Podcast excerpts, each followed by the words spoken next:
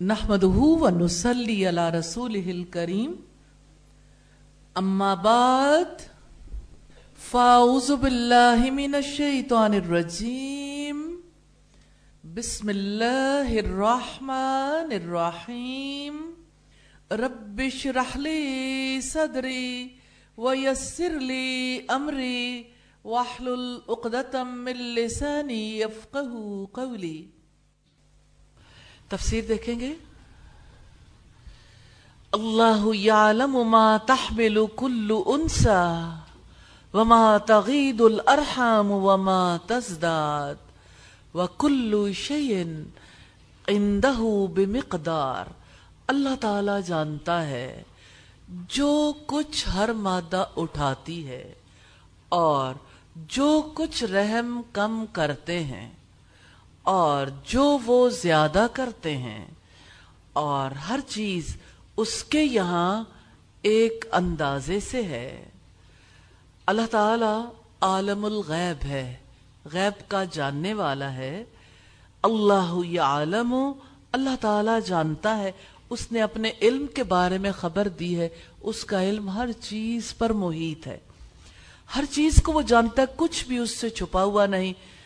تمام حیوانات کی ماداؤں کے پیٹ میں جو کچھ ہے، اللہ تعالیٰ اسے جانتا ہے۔ وہ یا علما فل ارحام اور وہ جانتا ہے جو کچھ رحموں میں یہ سورہ لقمان کی آیت نمبر تھرٹی فور ہے۔ ما تحمل کلو انسا جو کچھ ہر مادہ اٹھاتی ہے۔ یعنی ہر مادہ سے مراد انسانوں اور جانوروں اور پرندوں میں سے ہر مادہ جو کچھ اٹھاتی ہے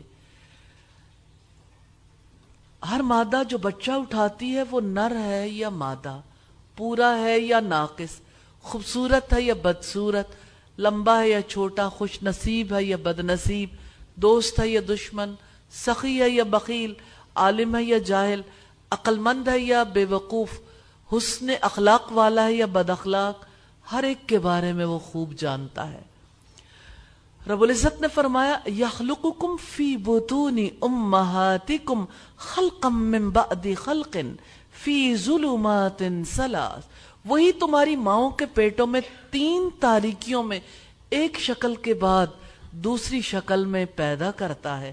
سورہ زمر کی آیت نمبر سکس ہے۔ تو اللہ تعالی عالم الغیب ہے۔ سیدنا عبداللہ سے روایت ہے کہ صادق و مصدوق رسول صلی اللہ علیہ وسلم نے فرمایا، تم میں سے ہر ایک کا نطفہ اس کی ماں کے پیٹ میں چالیس دن جمع رہتا ہے۔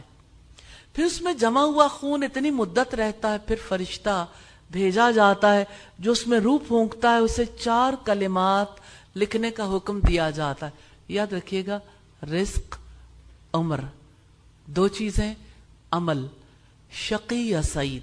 یہ چار چیزیں ہیں جو لکھی جاتی ہیں۔ بخاری کی چھ ہزار پانچ سو چورانوے. عمل؟ عمل کون سا؟ جو کسی نے کرنا ہے. زندگی بھر جو کرنا ہے وہ پہلے لکھا جاتا ہے. تو صحابہ کرام نے ایسی بات پر پوچھا تھا کہ اللہ کے رسول ہم عمل کرنا چھوڑ نہ دیں.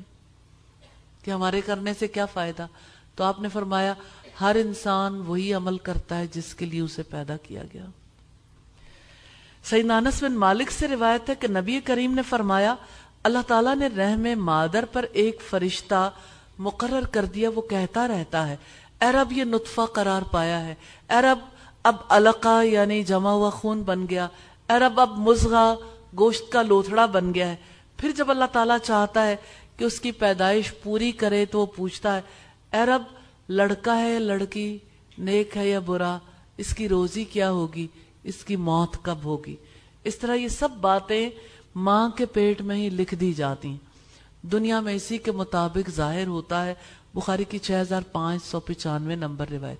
تو کلوننگ سے تو بچے کے بارے میں کتنی چیزیں جو ہیں وہ کنٹرول کر لی جاتی ہیں۔ مثال کے طور پر اس کی آنکھوں کا رنگ نیلا ہو یا کالا۔ اور یہ کہ شکل کے بارے میں اور بہت ساری چیزوں کے بارے میں پیچھے سے کنٹرول کر لیا جاتا ہے، بدبختی کون کنٹرول کرے گا؟ عمر کون کنٹرول کر سکتا ہے؟ رزق کون کنٹرول کرے گا؟ فزیکل چیزیں جو ہیں، ان کا معاملہ فرق ہے نا؟ اصل کنٹرول تو اللہ کے ہاتھ میں ہے، بندے کا کنٹرول کسی بندے کے ہاتھ میں نہیں۔ تو اللہ تعالیٰ ماؤں کے پیٹوں میں یہ سب کچھ لکھ دیتے ہیں۔ وما تغیز الارحام اور جو کچھ رحم کم کرتے ہیں، رحم کے اندر حمل میں کمی ہوتی ہے یا جو سکڑ جاتے ہیں یا ہلاک ہوتے ہیں۔ وما تزداد، اور جو وہ زیادہ کرتے ہیں یعنی جو کچھ رحم میں بڑھ جاتا ہے۔ تو رب العزت نے فرمایا، قیامت کا علم اللہ تعالیٰ ہی کی طرف لوٹایا جاتا ہے۔ نہ کسی قسم کا پھل اپنے شگوفوں سے نکلتا ہے۔ نہ کوئی مادہ حاملہ ہوتی ہے، نہ ہی وہ بچہ جنتی ہے، مگر اس کے علم سے ہوتا ہے۔ سورہ حامیم سجدہ کی آیت نمبر 47 ہے۔ وَكُلُّ شَيْءٍ عِنْدَهُ بِمِقْدَارِ۔ اور ہر چیز اس کے یہاں ایک اندازے سے، نہ مقدار سے بڑھ سکتی ہے، نہ کم ہو سکتی ہے۔ جس کا تقاضا اللہ تعالیٰ کی حکمت اور اس کا علم کرتا ہے۔ یہ تو انسانوں کو اللہ تعالیٰ کے پاس جا کے ہی پتا چلے گا کہ ویسے تو ایچ ٹو او ہائیڈروجن کے دو اور آکسیجن کا ایک ایٹم ملے تو ایک مولیکیول پانی کا بنتا ہے۔ لیکن ممکن ہے کوئی رزق اور عمر اور کسی کا خوش بخت ہونا اور بدبخت ہونا، اس کے لیے بھی کوئی ایسا ہی فارمولہ ہو۔ اللہ تعالیٰ ہی جانتا ہے نا، ہم نہیں جانتے۔ لیکن ایک بات ہے ہر چیز اس کے یہاں ایک مقدار سے۔ کوئی چیز بے اندازہ نہیں ہے۔ انسان بغیر مقدار کے کام کرنا چاہتے ہیں، منہ کی کھاتے ہیں۔ آج انسانوں نے بھی جو کام مقدار سے کرنا شروع کیا، کتنی چیزوں کو اس نے کنٹرول کر لیا۔ تو اللہ تعالیٰ نے ان کا رزق اور ان کی اجل محفوظ کر رکھی ہے۔ عالم الغیب والشہادت الکبیر المتعال۔ وہ پوشیدہ اور ظاہر کو جاننے والا بہت بڑا نہایت بلند ہے۔ عالم الغیب وہ پوشیدہ کو جاننے والا ہے۔ جو چیزیں مخلوق سے غائب ہیں، اللہ تعالیٰ سے غائب نہیں۔ اللہ تعالیٰ سے کچھ بھی چھپا ہوا نہیں۔ جیسا کہ سیدنا لقمان نے کہا تھا، یا بنیا، اے میرے چھوٹے بیٹے، ان تکو مسقال حبت من خردل، اگر کوئی رائی کے دانے کے برابر ذرہ آسمانوں میں ہو، زمین میں، یا کسی چٹان کے نیچے، اللہ تعالیٰ اسے لے آئے گا۔ اللہ تعالیٰ سے کچھ بھی چھپ نہیں سکتا، نہ دل کا حال، نہ آمال تنہائیوں اور مجلسوں کے اعمال کو وہ جانتا ہے۔ وہ ان سارے جہانوں کو بھی جانتا ہے جو انسان کے علم میں نہیں۔ وہ شہادہ اور ظاہر کو، اس آیت میں زمانہ حال سے متعلق دو مثالیں پیشی گئیں اور ان مثالوں میں غیب اور شہادت دونوں آ جاتے ہیں۔ مثلا ایک آدمی اپنے دل میں کوئی بات کرتا ہے یا سوچتا ہے، یہ ہم لوگوں کے لیے غیب ہے، اور دوسرا بلند آواز سے پکار کر بات کرتا ہے، یہ ہم لوگوں کے لیے شہادت ہے یعنی حاضر ہے۔ اللہ کے یہاں فرق ہی نہیں ہے۔ پکار کر کہیں گے دل میں۔ وہ غیب کو بھی ویسے ہی جانتا ہے جیسے حاضر کو جانتا ہے۔ اور وہ الکبیر ہے بہت بڑا۔ اپنی ذات میں، اپنے و صفات میں۔ وہ عظیم الشان ہے، ہر چیز سے بڑا ہے۔ ہر چیز اس کے مقابلے میں چھوٹی ہے۔ ہر چیز نقص والی ہے، اسی وجہ سے صغیر ہے۔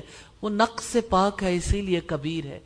المتعال نہایت بلند ہے، ذات میں قدرت غلبے میں تمام مخلوق پر بلند ہے۔ الکبیر المتعال بہت بڑا ہے، نہایت بلند ہے۔ یہ شعور انسان کو ساری مخلوقات کی اصل تک لے جاتا ہے۔ ہر مخلوق میں نقص ہے، ہر مخلوق حقیر ہے۔ ایک اللہ کی ذات ہے جس میں کوئی نقص نہیں، وہی سب سے اعلی، برتر اور بڑا ہے۔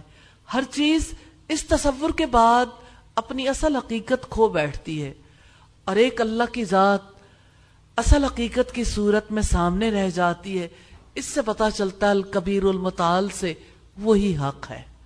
اللہ کی بات حق، اس کی ذات حق، اس کی ملاقات حق، جو اس نے بنایا وہ حق ہے۔ آیت نمبر دس ہے سواء منکم من اسر القول ومن جہر به ومن هو مستخف باللیل وسارب بالنهار اس کے لیے برابر ہے کہ جو چھپا کر بات کرے اور جو اس کو بلند آواز سے کرے اور جو رات کو چھپنے والا ہے اور دن میں چلنے والا ہے۔ سواء منکم اس کے لیے برابر ہے یعنی اس کے علم، اس کی سماعت اور اس کی بصارت کے لیے برابر ہے، اس سے کوئی فرق نہیں پڑتا۔ تو اللہ کے علم میں ہر چیز شامل ہے۔ جیسا کہ اس نے فرمایا، وَيَعْلَمُ مَا تُخْفُونَ وَمَا تُعْلِنُونَ۔ جو تم چھپاتے ہو، جو ظاہر کرتے ہو، اللہ تعالیٰ کو سب کا علم ہے۔ من اثر القول ومن جہر به۔ جو چھپا کر بات کرے اور جو بلند آواز سے کرے، اللہ کے لیے برابر ہے۔ کوئی اونچی آواز میں بات کرے یا چھپا کر کرے۔ جیسا کہ رب العزت نے فرمایا وَإِن تَجْهَرْ بِالْقَوْلِ فَإِنَّهُ يَعْلَمُ السِّرَّ وَأَخْفَى۔ اگرچہ آپ بلند آواز سے بات کریں، یقیناً وہ تو پوشیدہ اور پوشیدہ تر کو بھی جانتا ہے۔ وَمَنْ هُوَ مُسْتَخْفٍ بِاللَّيْلِ۔ اور وہ جو رات کو چھپنے والا ہے یعنی کس خفیہ مقام پر ٹھہرا ہوا ہے۔ وَسَارِبٌ بِالنَّهَارِ۔ اور دن میں چلنے والا ہے یعنی اپنی پناہ گاہ کے اندر ہے۔ تو انسان اپنی پناہ گاہ میں چھپتا ہے، جیسے کچھ لوگ غار میں چھپتے ہیں یا کسی کھو میں یا گھروں کے اندر یا کسی بھی مقام پر۔ تو رب العزت کوئی کسی حال میں ہو، اس کے بارے میں جانتے ہیں۔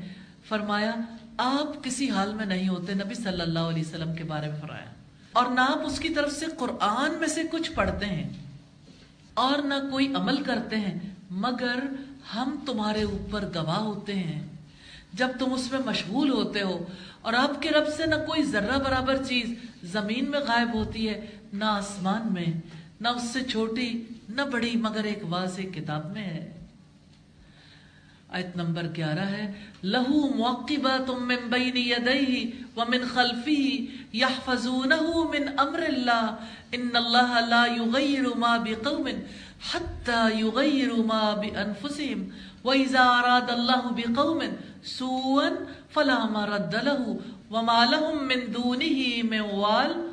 اس شخص کے لیے اس کے آگے سے اور اس کے پیچھے سے باری باری آنے والے کئی پہرے دار ہیں جو اللہ تعالیٰ کے حکم سے اس کی حفاظت کرتے ہیں۔ بے شک اللہ تعالیٰ نہیں بدلتا جو کسی قوم میں ہے۔ یہاں تک کہ وہ بدل دیں جو ان کے دلوں میں ہے۔ اور جب اللہ تعالیٰ کسی قوم سے برائی کا ارادہ کرتا ہے تو کوئی اس کو ہٹانے والا نہیں ہوتا اور نہ ہی اللہ کے سوا ان کے لیے کوئی مددگار ہے۔ لہو موقبات من بین یدیہ ومن خلفی اس شخص کے لیے اس کے آگے سے اور اس کے پیچھے سے باری باری آنے والے کئی پہرے دار ہیں۔ یعنی انسان کے لیے پہرے دار فرشتے ہیں جو اللہ کے حکم سے اس کی حفاظت کرتے ہیں۔ اور موقبات نگہبان فرشتے جو باری باری آتے رہتے ہیں، ایک دوسرے کے بعد آتے ہیں۔ اسی سے عقیب کا لفظ نکلا ہے۔ عرب لوگ کہتے ہیں کہ عقب تو فی اثری ہی میں اس کے نشان قدم کے پیچھے گیا اور موقبات سے مراد ہے رات کے فرشتے الگ اور دن کے الگ ہیں۔ بخاری کی کتاب التفسیر کی روایت ہے۔ ایک دوسرے کے پیچھے آنے والے فرشتے مراد ہیں۔ دن کے فرشتے جاتے ہیں تو رات کے آتے ہیں، رات والوں کے بعد دن والے آ جاتے ہیں۔ اور رب العزت نے فرمایا از یتلق المتلقیان عن الیمین وعن الشمال قید ما يلفظ من قول الا لدیہ رقیب عاتید جبکہ دو ضبط کرنے والے اس کے دائیں اور بائیں بیٹھے ضبط کرتے رہتے ہیں۔ کوئی لفظ وہ نکال نہیں پاتا، مگر ایک تیار نگران اس کے پاس ہوتا ہے۔ سرقاف کی آیات سولہ اور سترہ میں نبی صلی اللہ علیہ وسلم کی حدیث سے ہمیں پتہ چلتا ہے، سیدنا ابو حریرہ کی روایت ہے، کئی فرشتے تمہارے پاس رات کو آتے جاتے ہیں، کئی دن کو۔ فجر اور اثر کی نماز کے وقت وہ اکٹھے ہو جاتے ہیں۔ پھر وہ فرشتے اوپر چڑھ جاتے ہیں۔ جو رات تمہارے یہاں ٹھہرتے ہیں، وہاں سے ان کو دن کا پروردگار پوچھتا ہے، حالانکہ وہ تمہیں خوب جانتا ہے یعنی پروردگار پوچھتا ہے کہ تم نے میرے بندوں کو کس حال میں چھوڑا؟ وہ کہتے ہیں، جب ہم ان کے پاس سے روانہ ہوئے، وہ نماز پڑھ رہے تھے۔ جب ان کے پاس پہنچے، تو بھی وہ نماز پڑھ رہے تھے۔ ابن خزامہ نے ایک روایت میں یہ اضافہ کیا ہے کہ انہیں قیامت کے دن بخش دینا۔ بخاری کی سات ہزار چار سو چھیاسی نمبر روایت ہے۔ من امر اللہ، جو اللہ کے حکم سے اس کی حفاظت کرتے ہیں۔ یعنی یہ فرشتے اس کے جسم اور روح کی ہر اس چیز سے حفاظت کرتے ہیں جو اس کو نقصان پہنچانا چاہتی ہے وہ اس کے عمل کی حفاظت کرتے ہیں، ہمیشہ اس کے ساتھ رہتے ہیں۔ جیسے اللہ تعالیٰ کے علم نے انسان کا احاطہ کر رکھا ہے، اسی طرح اللہ تعالیٰ نے اپنے بندوں کی حفاظت کے لیے فرشتے بھیج رکھے ہیں۔ جبکہ انسان کے اعمال اور احوال اللہ تعالیٰ سے اوجھل ہے نہ وہ ان میں سے کچھ بھولتا ہے۔ ان اللہ اللہ یغیر ما بقوم، بے شک اللہ تعالیٰ نہیں بدلتا جو کسی قوم میں ہے۔ بے شک اللہ تعالیٰ آفیت اور نعمت کو آزمائشوں اور عذاب سے نہیں بدلتا۔ حتی یغیر ما بانفسہم، یہاں تک کہ وہ بدل دیں جو ان کے دلوں میں ہے۔ یعنی طہارت، ایمان میں اخلاص اور اطاعت کو گناہوں اور برائیوں سے۔ یعنی نعمت، احسان اور اسباب زیست کی فراوانی، حتیٰ یغیر ما بی انفسہم۔ یہاں تک کہ وہ بدلتے جو ان کے دلوں میں ہے۔ یعنی جب تک وہ ایمان سے، کفر اطاعت سے نافرمانی اور اللہ کی نعمتوں پر شکر سے ناشکری کی طرف منتقل نہیں ہوتے، تب اس صورت میں اللہ تعالیٰ ان سے اپنی نعمتیں سلب کر لیتا ہے۔ اس طرح جب بندے اپنی حالت کو بدل دیتے ہیں وہ اللہ کی نافرمانی کو چھوڑ کر اطاعت کا راستہ اختیار کر لیتے، پھر ان کی بدبختی کی حالت کو بھلائی، مسرت، خوشی اور رحمت کی حالت میں بدل دیتا۔ تو اللہ تعالیٰ کسی قوم سے اپنی نعمتوں کو اس وقت تک زائل نہیں کرتا جب تک وہ اپنی حالت نہیں بدل لیتی۔ دو صورتیں ہوتی ہیں تبدیلی کی، اچھی اور بری۔ جب کوئی اچھی تبدیلی لے آتی ہے قوم، تو اللہ تعالیٰ کی رحمتیں ہوتی ہیں۔ جب بری تبدیلی لے آتی ہے تو اللہ تعالیٰ کی طرف سے عذاب نازل ہوتے رہے قوموں میں۔ وَإِذَا أَرَادَ اللَّهُ بِقَوْمٍ سُوًا، اور جب اللہ تعالیٰ کسی قوم سے برائی کا ارادہ کرتا ہے یعنی کسی فرد یا قوم کے لیے آزمائش یا عذاب کا ارادہ کرتا ہے، فَلَا مَرَدَّ لَهُ، تو کوئی اس کے ارادے کو ٹال نہیں سکتا۔ وَمَا لَهُم مِّن دُونِهِ مِوَال اور نہ ہی اللہ کے سوا ان کے لیے کوئی مددگار ہے۔ جو ان سے عذاب کو دور کر سکے، جب تک کہ اللہ تعالیٰ ان کی مدد نہ کرے۔ پھر جب اللہ مدد کرتا ہے، وہ اس کی طرف رجوع کرتے ہیں، استغفار کرتے ہیں، توبہ کرتے ہیں، اللہ برائیوں کو دور کرتا ہے اور عذاب ٹال دیتا تو اللہ کے سوا کوئی نہیں جو انسان کی سرپرستی کر سکتا ہو، وہی ہے جو چیزیں عطا کرتا ہے، وہ جن میں انسان رغبت رکھتے ہیں، جو انہیں محبوب ہوتی ہیں۔ اس لیے لوگوں پر لازم ہے کہ ان کاموں سے اپنے آپ کو بچائیں جو اللہ کے عذاب کا باعث بنتے ہیں۔ اور لازم ہے کہ وہ کام انجام دیں جو اللہ کو پسند ہے، جس کی وجہ سے اس کی جانب سے رحمتیں اور برکتیں نازل ہوتی ہیں۔ آج ارادہ کر لیں، استغفار ہمیشہ کرنی ہے۔ اللہ سے توبہ ہمیشہ کرنی ہے اور ہمیشہ اس کا شکر ادا کرتے رہنا۔ آیت نمبر بارہ ہے، هو الذي يريكم البرق خوفا وطمعا وينشئ السحاب الثقال وہی ہے جو تمہیں خوف اور امید کے لیے بجلی دکھاتا ہے اور وہ بوجھل بادل پیدا کرتا ہے۔ یعنی بجلی تو اللہ کے حکم کی پابند ہے، انسان کیوں نہ پابند ہو؟ بجلی تو اللہ کے اشاروں پر چلتی ہے اور انسان شیطان کے اشاروں پہ چلتا ہے۔ ابن عباس سے پوچھا کہ یہ بجلی کیا ہے؟ فرمایا، پانی ہے۔ سوچے اس دور میں کوئی امیجن بھی نہیں کر سکتا تھا کہ پانی سے بجلی پیدا ہو سکتی ہے۔ خوف و تما خوف اور امید کے لیے بجلی خوفناک تباہی مچاتی ہے۔ وہ جو آسمان پر چمکتی ہے، وہ چیزوں کو جلا ڈالتی ہے۔ اس وجہ سے لوگ ڈرتے ہیں، عام طور پر مسافر ڈرتے ہیں۔ اللہ تعالیٰ بجلی کے ذریعے خوشگوار موسم کا پیغام بھی دیتے ہیں۔ گرج چمک کے بعد مسلا دھار بارش ہوتی ہے، جس سے اللہ تعالیٰ مردہ زمین کو زندہ کرتے ہیں۔ اس سے گھروں میں رہنے والے اور کسان فائدے کی امید رکھتے ہیں۔ تو انسان کے لائق کیا چیز ہے؟ اللہ کی رحمت سے امید رکھے اور اس کے عذاب سے ڈرتا بھی رہے۔ اور اللہ کی قدرت کا تقاضا ہے کہ انسان اپنے آپ کو اللہ کی پکڑ سے محفوظ نہ رکھے۔ وَيُنْشِيُ الصَّحَابَ السِّقَالِ اور وہ بوجھل بادل پیدا کرتا ہے۔ یعنی وہ بادل جن میں پانی بھرا ہوا ہو۔ اور وہ پانی کے بوجھ سے بھاری بھرکم ہو۔ یہ بخاری کی کتاب التفسیر کی روایت ہے۔ تو بادلوں سے جو بارش برستی ہے، وہ انسانوں اور ساری مخلوقات کے لیے نفع بخش ہوتی ہے۔ اللہ تعالیٰ ہمیں اس کا فہم نصیب کر دے کہ وہ ہم پر کیسے کیسے رحمت نازل فرماتا ہے۔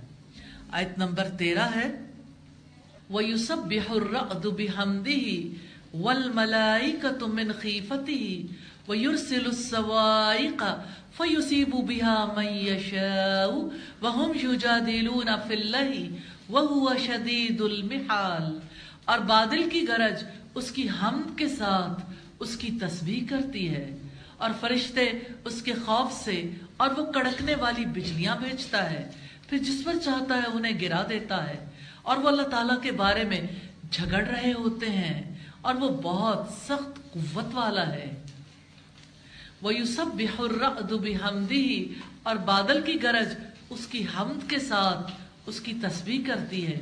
یعنی وہ ذات ہے جس کے لیے کڑک بھی حمد بیان کرتی ہے۔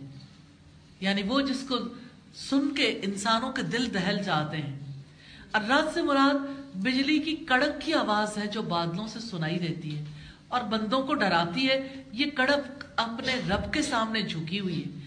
اس کی تسبیح کے ساتھ اس کی حمد کرتی ہے۔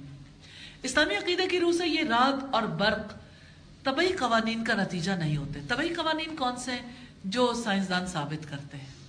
کہ کس طرح سے کوئی چیز وجود میں آتی ہے۔ یہ بات بڑی گہری ہے۔ عقیدے سے متعلق ہے۔ بجلی اور اس کی گرج طبعی قوانین کی وجہ سے وجود میں نہیں آتے۔ ورنہ جس سے بجلی چمکتی ہے، جس سے بجلی بنتی ہے، وہ تو آسمانوں میں پہلے ہی اسباب موجود ہوتے ہیں۔ پھر وہ سب کچھ اس طرح سے چمکتا، گرجتا کیوں نہیں ہے؟ کائنات کے انتظام پر اللہ نے فرشتوں کو مقرر کر رکھا ہے۔ وہی مدبرات امر ہیں یعنی اس کائنات کا انتظام چلانے والے۔ تو بادل اور بارش پر کون سا فرشتہ مقرر ہے؟ میکا علیہ السلام۔ وہی بادلوں کو ہانکتے اور چلاتے ہیں۔ اور اس طرف ہانکتا ہے جدھر اللہ کا حکم ہو، پھر بارش اسی مقام پر برستی ہے۔ جدھر اللہ تعالیٰ کی مرضی ہوتی ہے، وہی بارش برستی ہے۔ تو اس فرشتے کے کوڑا مارنے سے رات اور برق پیدا ہوتی ہے۔ اب آپ کس پہ بلیو کریں گے؟ وہ جو سائنس کہتی ہے یا وہ جو رب کہتا ہے؟ کوڑا مارنے سے بجلی چمکتی ہے۔ سبحان اللہ۔ گرنے والی بجلی بھی صرف وہاں گرتی ہے، جہاں فرشتے کو اللہ تعالیٰ کا حکم ہوتا ہے اور اس کو تباہ کرنا مقصود ہوتا ہے۔ سیدنا عبداللہ بن عمر فرماتے ہیں کہ جب آپ صلی اللہ علیہ وسلم گرج کی آواز سنتے تو فرماتے اللہم لا تقتلنا بغضبک اللہ اپنے غضب سے ہمیں مار نہ ڈالنا، ولا تہلکنا بعذابک، اپنے عذاب سے ہمیں ہلاک نہ کر دینا، وعافینا قبل ذالک اور ہمیں اس سے پہلے ہی آفیت دے دینا۔ یہ ترمزی کی تین ہزار چار سو پچاس نمبر روایت ہے۔ عبداللہ ابن عباس سے روایت ہے کہ یہودی نبی صلی اللہ علیہ وسلم کے پاس آیا اور اس نے کہا ابو القاسم، ہمیں بتائیے کہ رات کیا ہے؟ آپ نے فرمایا، رات ایک فرشتہ ہے جو بادلوں پر مقرر کیا ہوا ہے۔ سبحان اللہ۔ اس کے پاس پھاڑنے والی چیزیں ہیں جو آگ کی بنی ہوئی ہیں۔ وہ انہی کے ذریعے بادلوں کو ہانکتا ہے۔ اللہ تعالیٰ جہاں چاہتا ہے وہاں لے جاتا ہے۔ بادل کتنے پیارے نظر آتے ہیں، ہاتھ میں پکڑنا چاہو تو پکڑے نہیں جاتے۔ لیکن یہ بادل بھی آگ کے کوڑے کھائے بغیر آگے نہیں چلتے۔ یہاں جو بات رب العزت نے بتائی ہے وہ یہی ہے۔ اور رسول اللہ کی حدیث سے ہمیں پتا چلتا ہے کہ رات کے پاس پھاڑنے والی چیزیں ہیں جو آگ کی بنی ہوئی ہیں۔ وہ ان کے ذریعے بادلوں کو ہانکتا ہے۔ اللہ تعالیٰ جہاں چاہتا ہے وہاں لے جاتا ہے۔ یہودیوں نے عرض کیا کہ یہ کیا آواز ہے جو سننے میں آئی ہے؟ آپ نے فرمایا بادل کو جھڑکنے کی آواز ہے۔ آپ کیا کہتے ہیں؟ بجلی کی آواز ہے۔ ایسا نہیں ہوتا؟ بجلی چمک رہی ہے، بجلی کی آواز آ رہی ہے۔ اللہ کے رسول صلی اللہ علیہ وسلم کے ایمان اور یقین کا لیول دیکھیے۔ یہ آواز کیا ہے جو سننے میں آئی ہے؟ تو آپ نے فرمایا بادل کے بادل کو جھڑکنے کی آواز رات انہیں جھڑکتا ہے، یہاں تک کہ بادلوں کو وہاں لے جاتا ہے جہاں لے جانے کا حکم ہوتا ہے۔ رب العزت نے فرمایا وہ امن شعین اللہ یوسف بحمدی ولا کلّا تفقہون تسبیحہم اور کوئی چیز نہیں، مگر اس کی حمد کے ساتھ تسبیح کرتی ہے۔ لیکن تم ان کی تسبیح کو نہیں سمجھتے بن اسرائیل کی آیت نمبر فورٹی فور ہے۔ سید عبداللہ ابن زبیر جب بادل کی گرج سنتے، باتیں کرنا چھوڑ دیتے، یہ دعا پڑھتے، سبحان اللذی یسبح الرعد بحمدی والملائکت من خیفتی۔ پاک وہ ذات، اس کی حمد کے ساتھ گرج تسبیح پڑھتی ہے۔ اور فرشتے اس کے خوف سے اس کی تسبیح پڑھتے ہیں۔ اب صلی اللہ علیہ وسلم فرماتے تھے، یہ گرج اور کڑک در حقیقت اہل زمین کے لیے ایک شدید وعید ہے۔ متا امام مالک کی روایت ہے، چھبیس نمبر پر۔ ول ملائی کا تم خیفتی ہی اور فرشتے اس کے خوف سے اللہ سے ڈرتے ہیں۔ رب کے سامنے آجزی کا اظہار کرتے ہیں اور اس کی تسبیح بیان کرتے ہیں۔ وَيُرْسِلُ السَّوَائِقَ۔ اور وہ کڑکنے والی بجلیاں بھیجتا ہے، جس پر جتنی چاہے بجلیاں گرا دیتا۔ اس سے مراد وہ آگ ہے جو بادلوں سے نکلتی ہے۔ فیوسیب میشا پھر جس پر چاہتا ہے انہیں گرا دیتا ہے۔ یعنی جس پر ارادہ کرتا ہے اس پر گرا دیتا ہے۔ رسول اللہ نے فرمایا، قیامت کے قریب لوگوں پر کثرت سے بجلیاں گرے گی۔ حال یہ ہوگا، ایک شخص لوگوں سے جا کر پوچھے گا کہ کل کس کس پر بجلی گری؟ تو وہ جواب دیں گے، فلاں پر بھی گری، فلاں پر بھی، فلاں پر بھی۔ یعنی بارشیں بہت ہوں گی۔ بادل، بادلوں سے بجلی کی چمک بہت نکلے گی اور بجلی لوگوں کے گھروں کو اور لوگوں کو خاکستر کرے گی۔ استغفر اللہ، مسند احمد کی روایت ہے۔ وہ دلون اور وہ اللہ کے بارے میں جھگڑ رہے ہوتے ہیں۔ یعنی اللہ کے وجود میں، اس کی صفات میں، اس کی توحید میں، اس کی اطاعت میں جھگڑتے ہیں۔ وہ شدید المحال۔ اور وہ بہت سخت قوت والا ہے۔ محال کے معنی مواخذات تدبیر اور قوت کے۔ ہیں اللہ تعالیٰ شدید المحال ہے یعنی زبردست تدبیر کرنے والا ہے، سخت مواخذہ کرنے والا ہے، بڑی قوت والا ہے، سیدہ مجاہد نے کہا۔ شدید المحال سے مراد شدید قوت والا ہے۔ وہ بہت زیادہ قوت اور اختیار کا مالک ہے، جو چاہے کر گزرتا ہے، اس کے سامنے کوئی دم نہیں مار سکتا، نہ بھاگ کر بچ سکتا ہے۔ اور جب اللہ اکیلا ہی بندوں کے لیے بادل اور بارش لاتا ہے، جس کے اندر رزق کا مادہ ہے۔ وہی تمام امور کی تدبیر کرتا ہے۔ بڑی سے بڑی مخلوق اس کے خوف سے نہایت آجزی کے ساتھ اس کے سامنے جھکی ہوئی ہے۔ بندے اس کے خوف سے لرزاں ہیں اور وہ بڑی قوت کا مالک ہے۔ تبھی وہ اس عبادت کا مستحق ہے، کوئی اس کی شریک نہیں۔ تو اللہ کے شدید المحال ہونے کے یقین کے انسان پر بڑے گہرے اثرات مرتب ہوتے ہیں۔ اللہ کی قوت، تدبیر اور مواخذے کے سامنے انسان اپنے آپ کو بے بس سمجھتا انسان سرکشی چھوڑ دیتا انسان پر فرشتوں کی طرح اللہ تعالیٰ کا خوف تاری ہونے لگتا اللہ تعالیٰ سے دعا ہے، ہمیں فرشتوں جیسا ایمان نصیب فرمائے۔ آیت نمبر فورٹین ہے، رب العزت کا ارشاد ہے، لہو دعوت الحق والذین یدون من دونه لا يستجیبون لهم بشیء الا کباسط کفیه الى الماء لیبلغ فاه وما هو ببالغه وما دعاء الكافرین الا فی زلال لہو دعوت الحق اسی کو پکارنا برحق ہے یعنی صرف اللہ تعالی کی ذات ہے،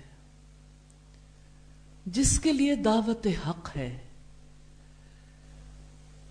دعوت سے مراد پکارنا، بلانا۔ ایک اللہ کی ذات کے سوا کسی کا حق نہیں ہے کہ لوگ اس کی جانب دوسروں کو دعوت دیتے رہیں۔ اس بات پر غور ضرور کیجیے گا، ساری سوسائٹی کال دینے میں ہی تو مصروف ہے۔ اور آپ جانتے ہیں کالز دو قسم کی ہوتی ہیں۔ ایک تو رحمان کے لیے کال ہے اور دوسری ہر کال کس کے لیے ہے؟ کہنا کتنا ایزی ہے نا۔ اور اس کے انجام کے اعتبار سے کہنا کتنا مشکل ہے۔ کون شیطان کی کال دے کر اپنے آپ کو آزاد سمجھتا ہے؟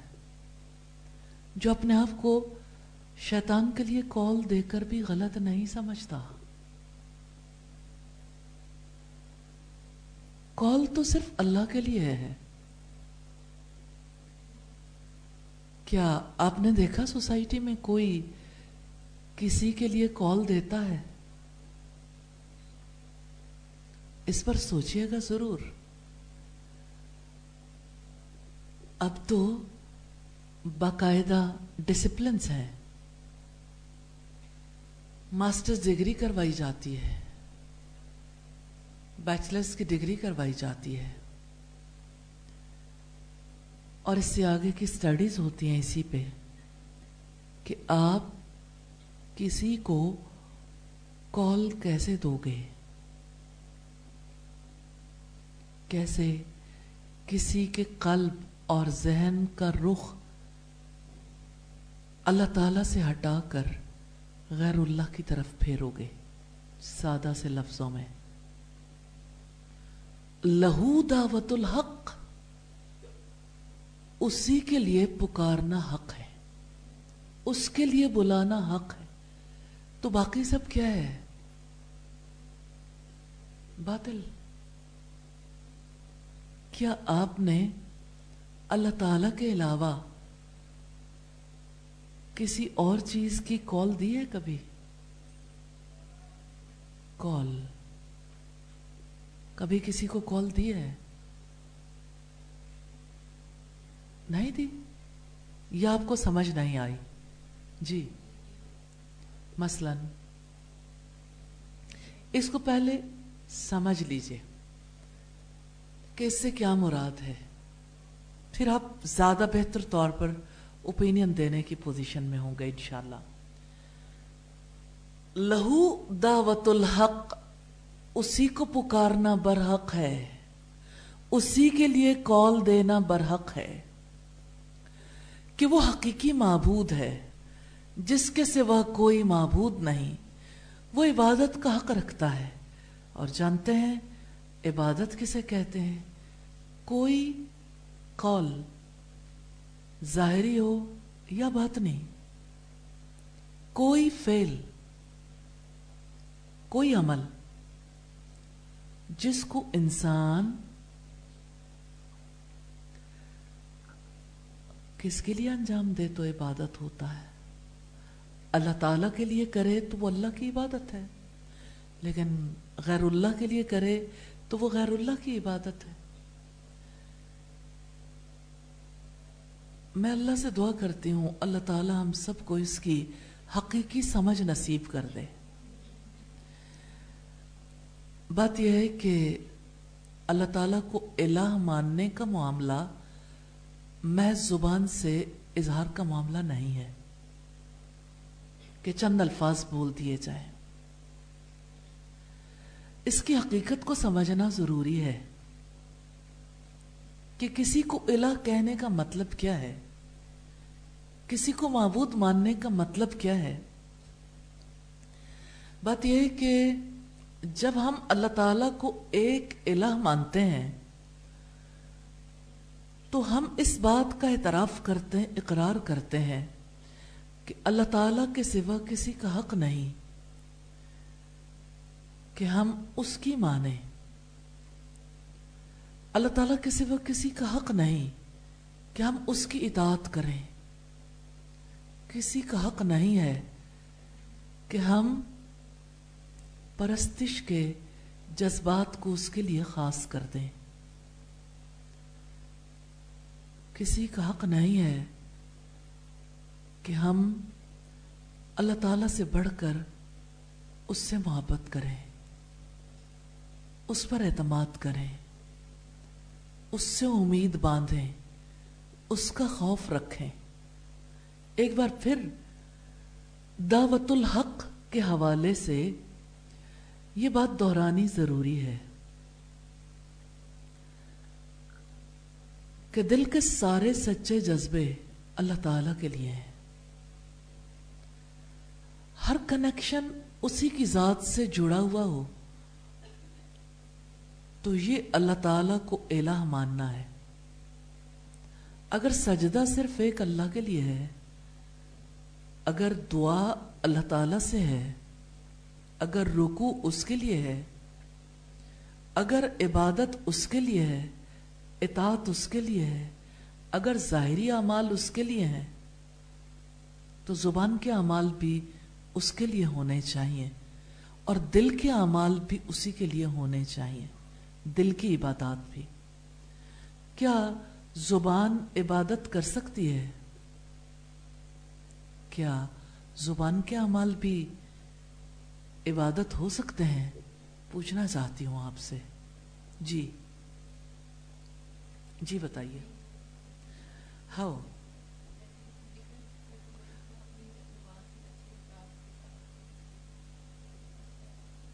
اس پر غور ضرور کیجیے گا، آپ کی زندگی کا سب سے بڑا کام، کیونکہ اللہ تعالیٰ نے ہمیں اپنی عبادت کے لیے پیدا کیا۔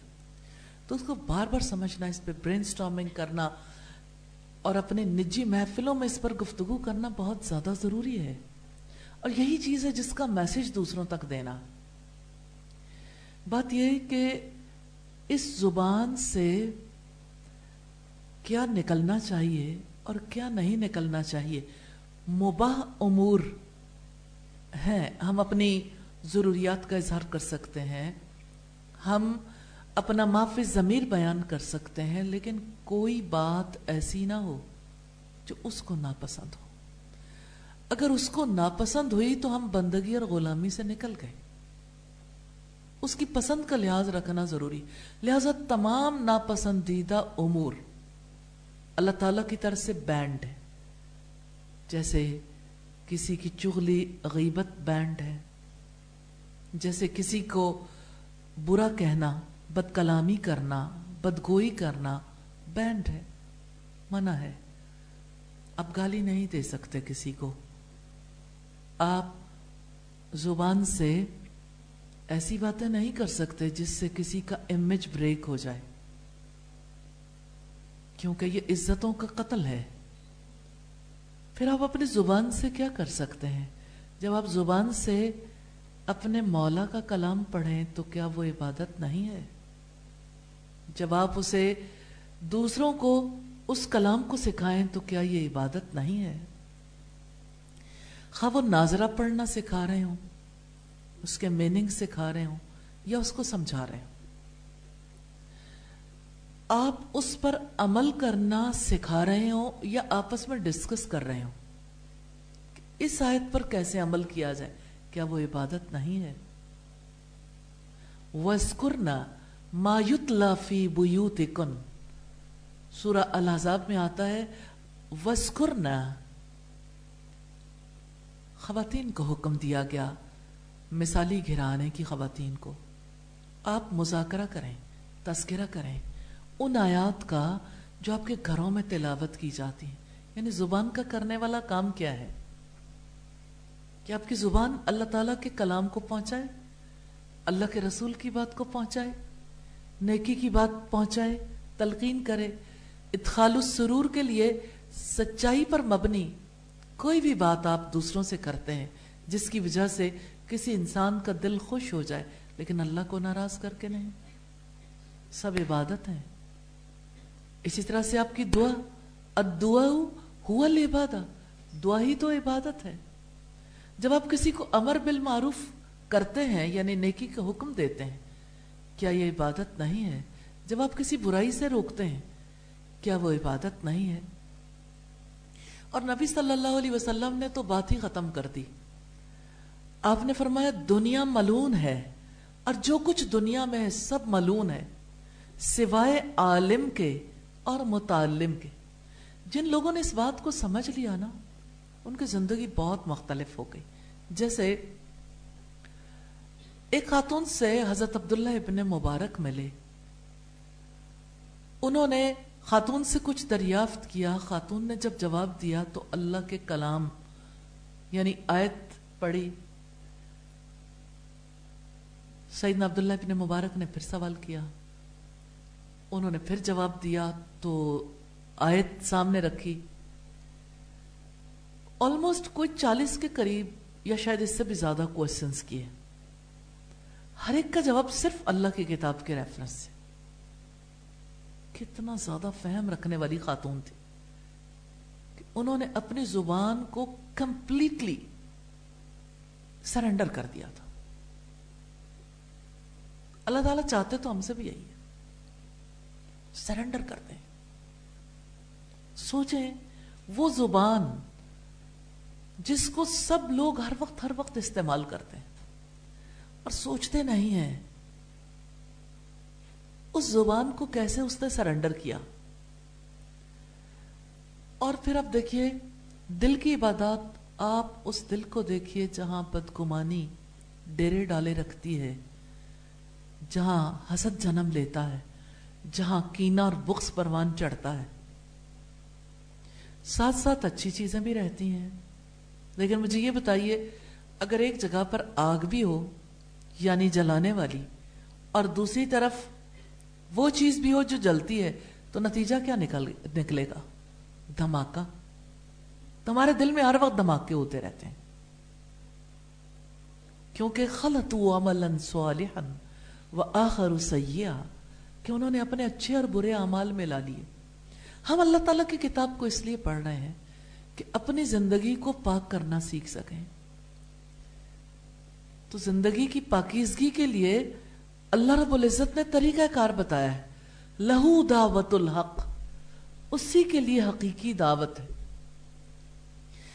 اللہ تعالیٰ کے سوا کسی اور کے لیے دعوت حق نہیں ہے۔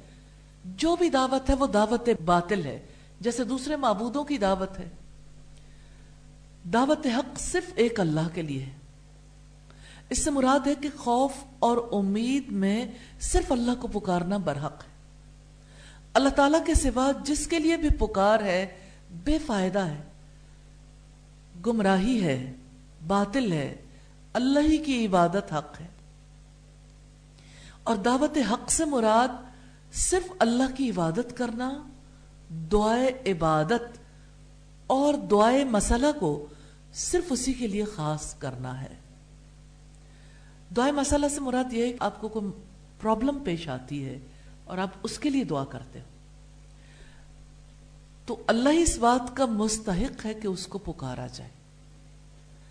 اس سے ڈرا جائے، اس پر امیدیں باندھی جائیں، اس سے محبت کی جائے اس کی طرف رغبت رکھی جائے، اس سے خوف کھایا جائے، اس کی طرف رجوع کیا جائے، اسی کی الوحیت حق ہے۔ اور غیر اللہ کی الوحیت باطل ہے۔ سیدنا علی رضی اللہ تعالیٰ عنہ فرماتے ہیں، دعوت حق سے مراد توحید ہے، ایک اللہ کی دعوت دینا۔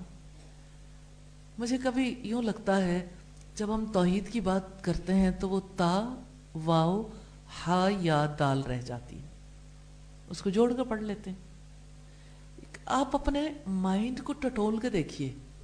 آپ کے ذہن میں نقشہ کیا ہے توحید کا؟ توحید دنیا کے علوم میں بہت بڑا علم ہے۔ اور اس علم پر ماسٹرز ڈگری بھی ہوتی ہے، پی ایچ ڈی بھی ہوتی ہے۔ لیکن میں سمجھتی ہوں یہ اس سے بھی آگے کا علم ہے۔ توحید۔ جس کے بارے میں ہمارے یہاں صرف زبان سے اس لفظ کو ادا کر کے سمجھا جاتا ہے کہ ہم نے توحید سیکھ لی۔ لوگوں نے زندگیاں لگائی ہیں۔ اس لیے آپ بھی اپنی مجلسوں میں، تنہائی میں، جہاں غور و فکر کرنے کا موقع ملے، توحید کے بارے میں ضرور سوچیں، پڑھیں، مائنڈ میپ بنائیں اور توحید کے بارے میں بات کریں۔ کیونکہ توحید کی دعوت دینا ہی حق ہے۔ دنیا میں تو بہت کالز دی جاتی ہیں۔ کسی ٹوتھ پیسٹ کی کال ہے، کسی جوتے کی کال ہے، کسی کپڑے کی کال ہے، کسی گھڑی کی کال ہے۔ ایڈورٹائزنگ کیا ہے؟ کال کال دیکھیں ایڈورٹائزنگ اگر انفارمیشن کے لیے رائٹ گراؤنڈ پر ہے کہ کسی کو پتا چل جائے کہ اس کی ضرورت کی یہ چیز موجود ہے فائن لیکن اگر وہ چیز درست نہیں ہے اور اس کے اندر وہ خوبی بھی موجود نہیں اور اس کو اتنا زیادہ انسانوں کے ذہنوں پر چڑھا دیا جائے کہ انہیں اپنا رب ہی یاد نہ رہے اور یہ ضروریات ہی ان کے لیے سب سے بڑی بن جائیں اور وہ اسی کی کال دیتے رہیں۔ اثرات تو انسان پر مرتب ہوتے ہیں نا۔ آج کل کا سیزن ہے نا، آپ جہاں باہر نکلیں گے sale up to seventy percent fifty percent فلاں فلاں فلاں۔ پھر سب لوگ ایک دوسرے کو کیا دعوت دیتے ہیں؟ بھلا انہیں کسی نے مقرر کیا ہے؟ کوئی آپ کو تنخواہ دیتا ہے؟ اس کے لیے آپ کو کوئی اجرت پے کرتا ہے؟ لیکن ہر کوئی اپنا فرض سمجھتا ہے دوسرے تک پیغام پہنچانا۔ میں نے یہ باتیں ضمن آپ کے سامنے اس لیے رکھی ہیں کہ یہ بات پتا چلے کہ ہم اپنی زندگی میں کون سے کام کرتے رہتے ہیں اور ہمیں کرنا کیا کام ہے؟ تو یہ وہ کام ہے جس کے لیے ہمیں پیدا کیا گیا۔ لہو دعوت الحق، اسی کے لیے دعوت حق ہے۔ والذین یدعون من دونه لا يستجیبون لهم بشیء اور اس کے سوا جن کو وہ پکارتے ہیں، وہ ان کی دعا قبول نہیں کرتے۔ یعنی اللہ تعالیٰ کے ساتھ جن کو لوگ شریک ٹھہراتے ہیں، میں یہ سمجھتی ہوں، ہر دور میں شرک کے انداز بدل جاتے ہیں۔ کبھی تو وہ دور تھا اور ہم اسے عقیدے کے کورس میں پڑھ بھی چکے۔ کبھی تو وہ دور تھا کہ جب لوگ مادی چیزوں کو اپنے لیے معبود کے طور پر تراش لیتے تھے۔ آج بھی تراشتے، وہ چیز جاری تو ہے، لیکن اتنی پاپولر نہیں رہ گئی۔ کیونکہ آج کا ذہن اس طرح سے اسے قبول نہیں کر رہا، جیسے کل کا ذہن قبول کر لیتا۔ پتھر کے بت، لکڑی کے بت یا دھاتوں کے بت۔ پھر ایسا بھی تھا کہ لوگ قبر والوں کو پکارتے تھے اور ان کو اپنے لیے معبود بناتے تھے۔ ان کے اندر ایسی خصوصیات تلاش کرتے تھے اور جتنی بھی فطری چیزیں ہیں، جیسے اللہ کی مخلوقات ہیں، سورج ہے، چاند ہے اور اسی طرح سے دیگر چیزیں۔ تو آپ کے ہمسایہ ملک میں کروڑوں معبود ہیں۔ بس ان کے یہاں صرف دو چیزیں پرکھی جاتی ہیں۔ آپ کو کسی چیز سے کوئی فائدہ پہنچ رہا ہے؟ یا آپ کو کوئی نقصان پہنچا رہا ہے؟ کسی سے نفع کے حصول اور نقصان سے بچنے کے لیے اسے معبود بنایا جا سکتا ہے۔ یہ ان کا کرائٹیریا ہے۔ جیسے نہرو نے کہا تھا یا گاندھی نے کہ ضرورت پڑنے پر گدھے کو بھی باپ بنایا جا سکتا ہے۔ تو باپ نہیں، دراصل وہ تو خدا ہی بناتے تھے سیدھا۔ تو آپ سوچیں، گائے جیسی مخلوق کو پتہ نہیں اس کے چہرے میں ایسی بات ہے یا اس کے وجود کے ڈیزائن میں ایسی بات ہے، یا اس کی پکار میں ایسی بات ہے۔ کون سی چیز انہیں اپیل کرتی جس کی وجہ سے وہ انہیں خدا بناتے ہیں؟ لیکن شاید دودھ. لیکن وہ تو پیشاب بھی پی جاتے ہیں. انسان جب گمراہ ہوتا ہے نا، تو اسے سمجھ نہیں آتی، اس کا ذہن کوئی بھی پھر جتنا جی چاہے خراب کر لے. تو جن لوگوں کو لوگ پکارتے رہے کل تک، اور آج بھی پکار رہے ہیں، اس کے مقابلے میں آج دور بدل گیا. آج سائنٹیفک ریسرچز نے ثابت کر دیا ہے کہ کسی چیز کی کیا حقیقت ہے یعنی مادی اعتبار سے۔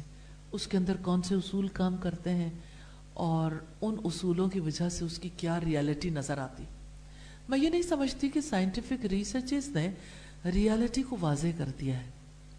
وہ یہ تو بتاتے ہیں کہ کوئی چیز اس کی کیا ریالٹی ہے ظاہر میں، لیکن اس کو وجود میں لانے والا کون ہے؟ اس کے اصول بنانے والا کون ہے؟ ابھی سائنس اس بات تک نہیں پہنچی۔ تو سائنٹیفک ریسرچز کے بعد دنیا میں مختلف چیزوں کی جو پرستش کی جاتی تھی، سورج کی، چاند کی، اور اسی طرح سے دیگر معبودوں کی، وہاں سے انسانوں کا ذہن ہٹ گیا۔ اب پڑھا لکھا ذہن ان چیزوں کے لیے بے وقوف نہیں بنایا جا سکتا۔ لیکن دوسری طرف اگر آپ دیکھیں تو ایک بہت بڑی پرابلم پیدا ہو گئی ہے کہ انسان کو یہ سمجھایا جاتا ہے پاورز تمہارے اندر ہیں۔ تمہاری کنوکشن ہے، تمہارا یقین ہے۔ اس میں کوئی شک نہیں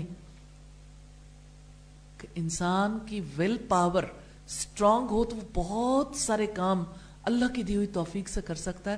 لیکن جب کوئی کہتا ہے کہ کنوکشن بلیف ول پاور تو اللہ کی پاور کو نظر انداز کر دیتا ہے۔ تو توحید نہیں ہے۔ اصل قوت اور پاور اللہ کی انسان نیت کر لے، اس کے پاس جتنی بھی پاور ہو، کہاں گیا؟ پاورفل بادشاہ، دنیا کے پاورفل بادشاہ کہاں گئے؟ فرون کہاں ہے؟ آج بے بسی کی تصویر ہے جو ساری دنیا میں گھمائی جاتی ہے۔ کوئی شک نہیں کہ اللہ تعالیٰ نے انسان کو پاور دی ہیں، لیکن انسان کے پاس اتنی پاور بھی نہیں کہ اس کے گلے میں بسکٹ اٹک جائے تو وہ نگل ہی لے۔ چاہے دنیا کا پاورفل بادشاہ ہی کیوں نہ ہو۔ تو پاورز انسان کے پاس نہیں ہے۔ جو پاورز انسان کو اللہ تعالیٰ نے دی ہیں، اس کے یوز کے لیے بھی وہ اللہ کا محتاج ہے۔ اصل پاور اللہ کے ہاتھ میں ہے۔ ان القوت للہ جمیا بے شک قوت ساری کی ساری اللہ کے لیے. اور دنیا میں جتنے پرابلمز ہیں توحید کی سمجھ نہ ہونے کی وجہ سے.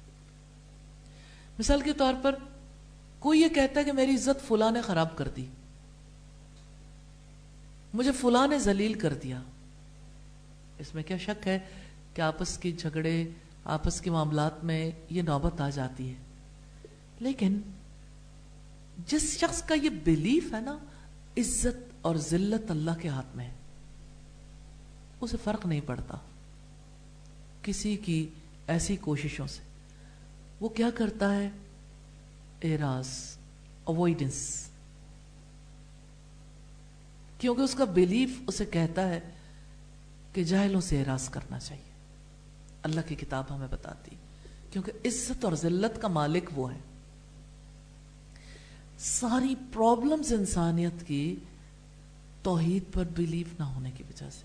اور اب دیکھ لیں، آپ بیسیوں بار پڑھیں گے، آپ پھر دیکھیں گے، آپ پھر ماحول سے متاثر ہو گئے۔ اگر آپ اس پر غور و فکر نہیں کرو گے، اگر آپ اس کے لیے ریوائز نہیں کرو گے، کیونکہ ماحول سارا ایسا ہے۔ آپ کو پتہ نہیں لگتا کون سا فکر آپ کو کہاں لے جائے۔ آپ کو کوئی کہے ول پاور ہونی چاہیے، تو آپ کیا کہو گے؟ ول پاور سے واقعی سب کچھ ہو سکتا ہے۔ توحید کہاں ہے؟ اس دنیا کا نظام ول پاور سے ہوتا ہے۔ ہمارے کام ویل پاور کی وجہ سے ہو سکتے ہیں۔ اگر اللہ نے ڈیسائیڈ کیا تو ہو جائے گا۔ اور اگر اس نے ڈیسائیڈ نہیں کیا تو نہیں ہوگا۔ اس میں کوئی اس میں کوئی شک نہیں ہے کہ آپ کا بلیف ہیلپ کرتا ہے، لیکن اپنی ذات پر کیوں؟ اپنی ول پر کیوں؟ اللہ کی ول پر کیوں نہیں؟ بلیف ہی کا تو معاملہ ہے۔ دنیا میں یہ جو اس نوعیت کا معبود وجود میں آ گیا نا افرائی تھا منت خزا ہوا کیا آپ نے دیکھا ایسے شخص کو جس نے اپنے نفس کو اپنا معبود بنا لیا ہو، اپنی خواہش ہے نفس کو؟ تو یہ جو اپنے آپ کو معبود بنانے والا معاملہ نا، انا پرستی، خود پرستی۔ یہ سب سے بڑا فتنہ ہے، سب سے بڑا فتنہ۔ اور اس کے لیے ایڈورٹیزمنٹ نے بڑا رول پلے کیا ہے۔ اور آپ، میرا دل چاہتا میں آپ کو اسائنمنٹ دوں، آپ ایسے فکرے نکالیں ٹیکسٹ بک سے پوائنٹ آؤٹ کریں کہ کہاں کہاں، کون سا فقرہ توحید کے خلاف۔ ریلی یہ یہ چیزیں آپ کو ایسا نہیں سمجھ آئیں گی۔ آپ کو ایک وقت میں بتایا جائے اگلی دفعہ آپ یہاں سے جو ہی اٹھو گے پھر بھول جاؤ گے۔ کیونکہ یہ معاملہ بے شک آپ کو سمجھ آ رہا ہے، لیکن پریکٹیکلی آپ جب تک اینالائز کرنا نہیں سیکھیں گے، تو یہ چیز پھر وہیں رہ جائے گی۔ اس لیے میں چاہتی ہوں کہ آپ ٹیکسٹ بکس کو کھنگالیں، دیکھیں۔ آپ نکالنا سیکھ جائیں گے، آپ کو زندگی کی سمجھ آ جائے گی۔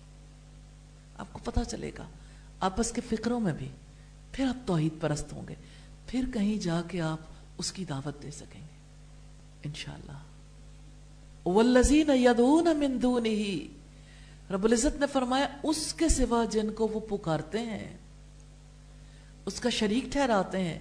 لا یستجیبون لهم بشیء وہ ان کی دعا قبول نہیں کرتے۔ جواب دے ہی نہیں سکتے۔ اللہ کباسیتی الماء۔ مگر اس شخص کی طرح جو پانی کی طرف اپنی دونوں ہتھیلیاں پھیلانے والا۔ سیدنا ابن عباس نے کہا کباسیتی کفیہ یہ مشرک کی مثال ہے، جو اللہ تعالیٰ کے سوا دوسروں کی پوجا کرتا ہے۔ جیسے پیاسا آدمی پانی کا تصور کر کے دور سے پانی کی طرف ہاتھ بڑھائے اور اس کو لے نہ سکے۔ مثلا اگر آپ یہ کہیں، میرے اندر ول پاور ہے، مجھے پانی مل جائے گا۔ میری یہ یقین ہے کنوکشن ہے۔ اور آپ کہیں کہ پانی چلے آؤ، پھر کیا ہوگا؟ ایوری ون نوز کہ کیا ہونے والا۔ تو اللہ کے سوا اپنے آپ کو پکارے یا کسی کو پکارے بات صرف اتنی ہے جیسے پیاسا آدمی پانی کا تصور کر کے دور سے پانی کی طرف ہاتھ بڑھائے اور اس کو لے نہ پائے۔ اللہ اکبر۔ تو زبان سے بلا کر، اشارہ کر کے پانی تو نہیں آئے گا۔ پانی کو لینے کا طریقہ کار فرق ہے۔ آپ اس کے لیے ایفرٹ کرو گے نا جاؤ گے اور ملے گا بھی تب جب اللہ تعالیٰ کی توفیق ہوگی۔ بہت ساری چیزیں ایسی ہوتی ہیں جس کے بارے میں روٹین میٹر کے تحت ہمیں پتا ہوتا ہے کہ یہ بات اس طرح سے کر لی جائے تو ایسے ہو جائے گی۔ اکثر ہو جاتی کبھی نہیں بھی ہوتی۔ کبھی بالکل اپوزٹ بھی ہو جاتی ہے۔ لیب لوگا فاہ تاکہ وہ اس کے منہ تک پہنچ جائے۔ تو انسان یقین رکھے اس کے اندر ول پاور ہو کہ جس پانی کو میں نے بلایا وہ میرے منہ تک پہنچ جائے گا۔ تو پانی اس کے منہ تک نہیں پہنچے گا۔ اگر آپ اس وقت سرچ کریں گے نا نیٹ پہ تو آپ کو ایسے بہت واقعات ملیں گے۔ بہت ساری چیزیں کہ انسان کی کنوکشن اس کا بلیف اس کا یعنی جب وہ اپنے اندر یہ پاور پاتا ہے تو کس طرح سے وہ ساری چیزوں کو اپنا غلام بنا لیتا؟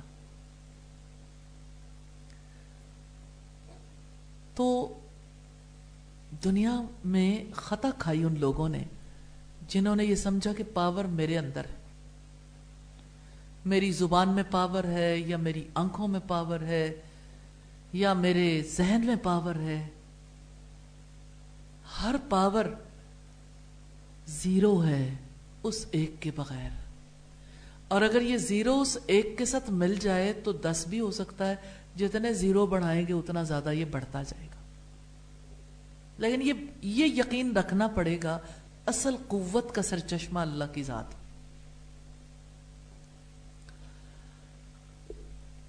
تو جیسے پیاسا پانی کو پکار کر پانی نہیں پی سکتا، اسی طرح سے باطل معبودوں کو پکار کر آپ نہ انہیں اپنی پکار سنوا سکتے ہو، نہ وہ آپ کی بات سن کر آپ کی مدد کر سکتے ہیں۔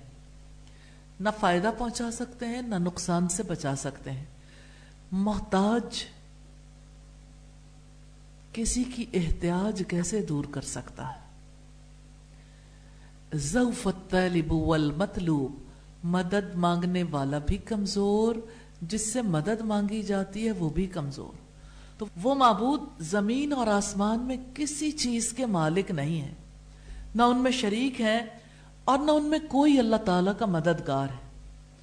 اسی طرح وہ شخص جو پانی پانی کہے، لیکن اٹھ کر پیتا نہیں، وہ پانی سے سیراب کیسے ہو سکتا؟ تو غیر اللہ سے دعائیں کرنے والا دعائیں کرتا چلا جائے۔ مانگنے سے اس کی مرادیں پوری نہیں ہوں گی۔ جب وہ راستہ ہی چھوڑ دیا جس پر منزل مل جاتی، تو بھلا منزل کہاں؟ منزل تو لمحہ لمحہ دوری ہوتی جا رہی ہے۔ وما دعا الکافرین الا فی زلال۔ اور کافروں کا پکارنا تو گمراہی ہی ہے۔ تو اللہ تعالیٰ کے سوا جن کو بھی پکارا جاتا ہے ان کی عبادت کرنا باطل ہے۔ اس لیے کافروں کی پکار سراسر گمراہی ہے۔ تو جن کو وہ اللہ کے سوا پکارتے ہیں وہ باطل ہیں۔ تو ان کو پکارنا بھی باطل ہے۔ مقاصد باطل ہو جائے تو وسائل بھی باطل ہو جاتے ہیں۔ یعنی مقصد جس کا قصد کیا جائے نا، تو اگر کسی کا قصد ہے کسی قبر والے کے ساتھ اس کا کوئی ارادہ وابستہ ہے کہ اس سے کوئی نفع حاصل کرنا، تو اس کے لیے وہ جو بھی وسیلہ اختیار کرے گا، دعا کرے گا، اس کے لیے کوئی نظر نیاز دے گا، وہ سارے وسائل بھی باطل ہیں۔ تو اللہ ہی حقیقی بادشاہ ہے، اس لیے اسی کی عبادت حق ہے۔ اور اسی کی عبادت دنیا اور آخرت میں نفع پہنچانے والی ہے۔ کیا بات سمجھ آئی ہے آج؟ کوئی بات سمجھ آئی ہو یا کوئی بات پوچھنا چاہے؟ آپ لوگ کبھی کبھی مجھے لگتے ہو برائلر مرغیوں کی طرح۔ انہیں بھی دانا دے دیں، کھا لیتی ہیں، موٹی ہوتی جاتی ہیں، ہوتی جاتی ہیں۔ اور مالک دیکھ کے بہت خوش ہوتے ہیں، چلو بھائی، کافی ترقی ہو رہی ہے، کافی مہنگی بکیں گی۔ تو یہ کوئی بھاگ دوڑ نہ کریں تو پھر ایسے ہی ہو جاتا ہے نا معاملہ۔ بھاگ دوڑ، علمی بھاگ دوڑ کرنی بڑی ضروری ہے، جس کو ریسرچ کہتے ہیں۔ کیونکہ ریسرچ نہیں کریں گے تو ظاہر ہے کہ پھر زندگی میں جا کے ناکام ہو جائیں گے۔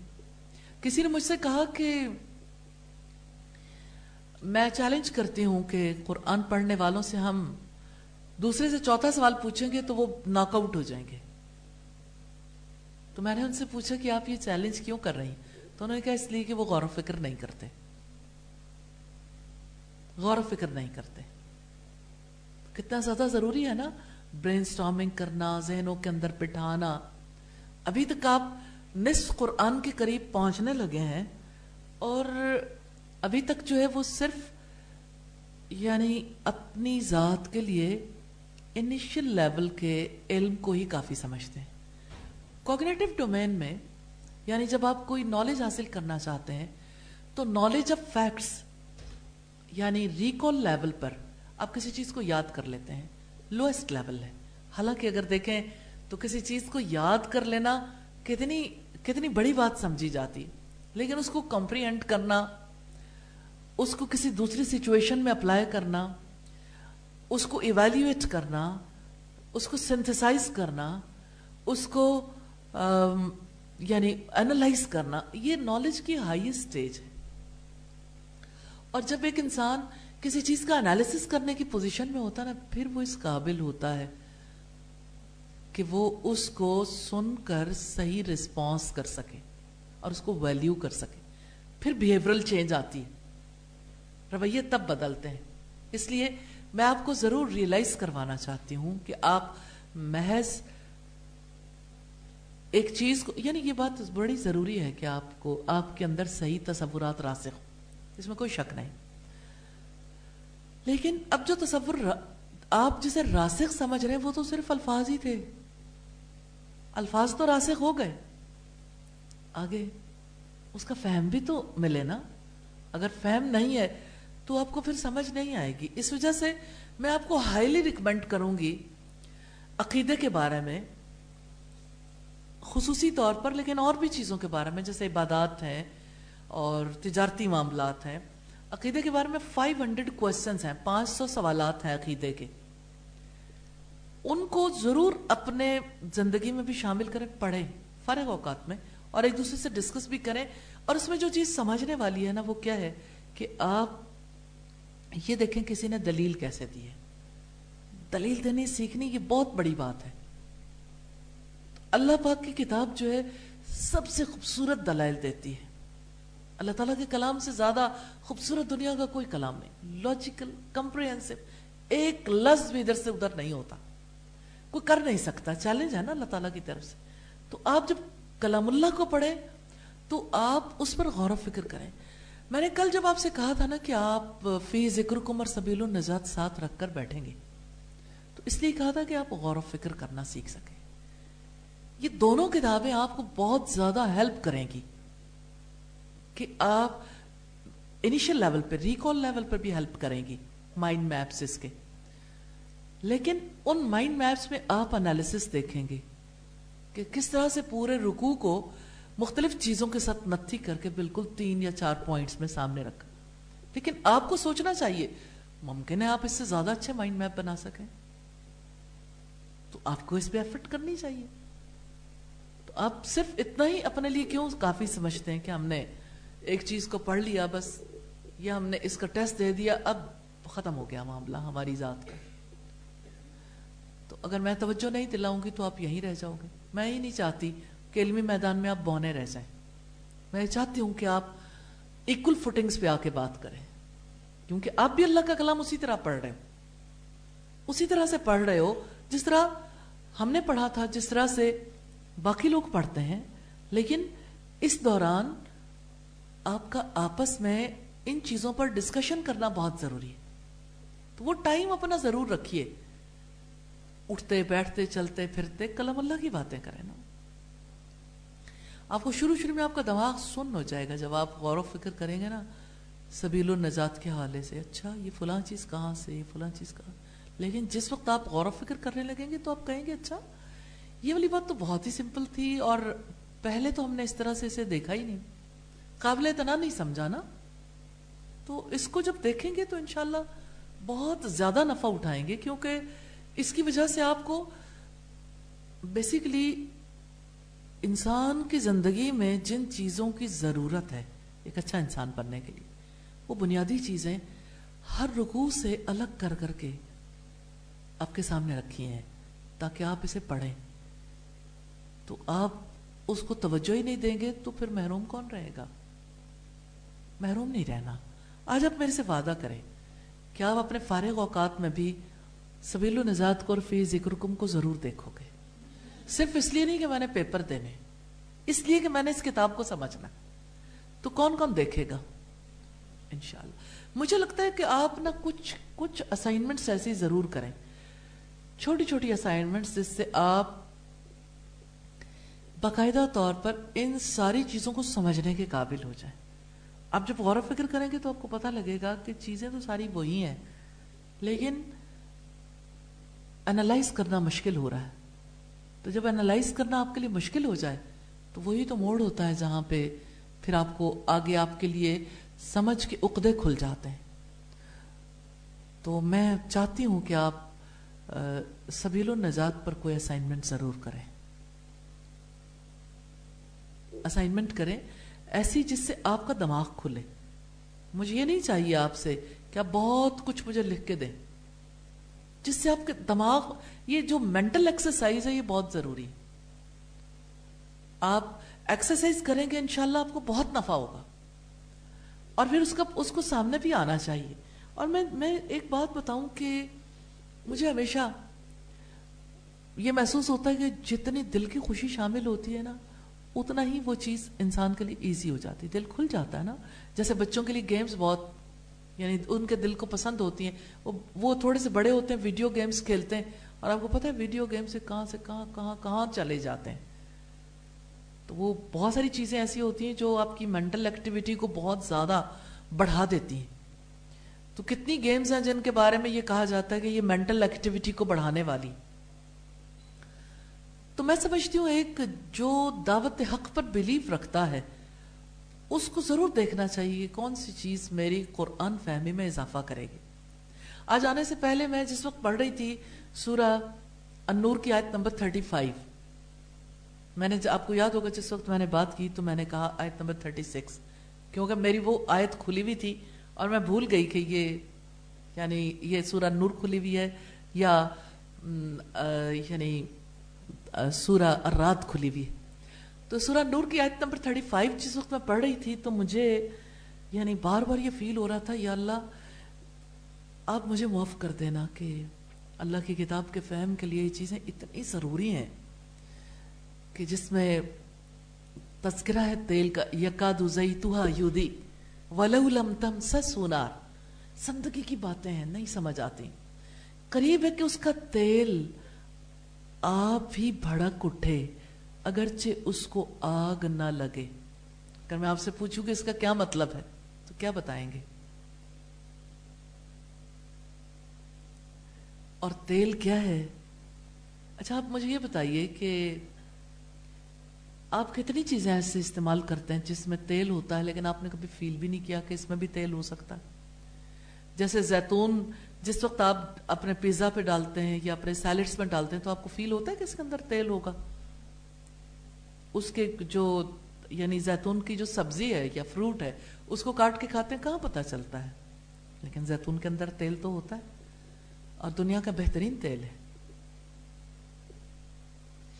اور اللہ پاک نے اس کو زیتون کے درخت سے ہی مثال دی ہے کہ جیسے زیتون کا درخت ہے نا، یہ زیتون، اس میں سے تیل نکلتا۔ ہے تو آپ مجھے یہ بتائیں گے کہ اگر پینٹس ہیں ایلمنڈز ہیں یا کوئی اور ایسی چیز ہے سن فلاور کے سیڈز ہیں تیل نکالنے کا عمل کیسے ہوتا ہے؟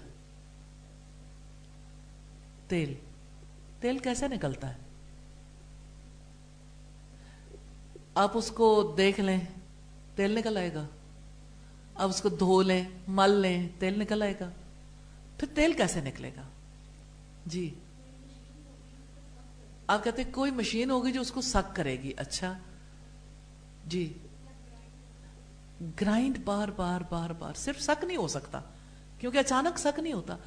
اتنا زیادہ اسے یعنی پہلے تو لوگ گوٹا لگاتے تھے نا، اسے بہت اچھی طرح پیس پیس پیس پیس کے، جیسے میں نے بادام روغن نکلتے ہوئے دیکھا ہوا ہے کہ جب لوگ اسے گھر میں نکالتے تھے تو اس کو اتنا پیستے تھے، پھر اس کے اوپر ہلکا ہلکا پانی پھینکتے تھے، پھر اور پیسا اور پیسا۔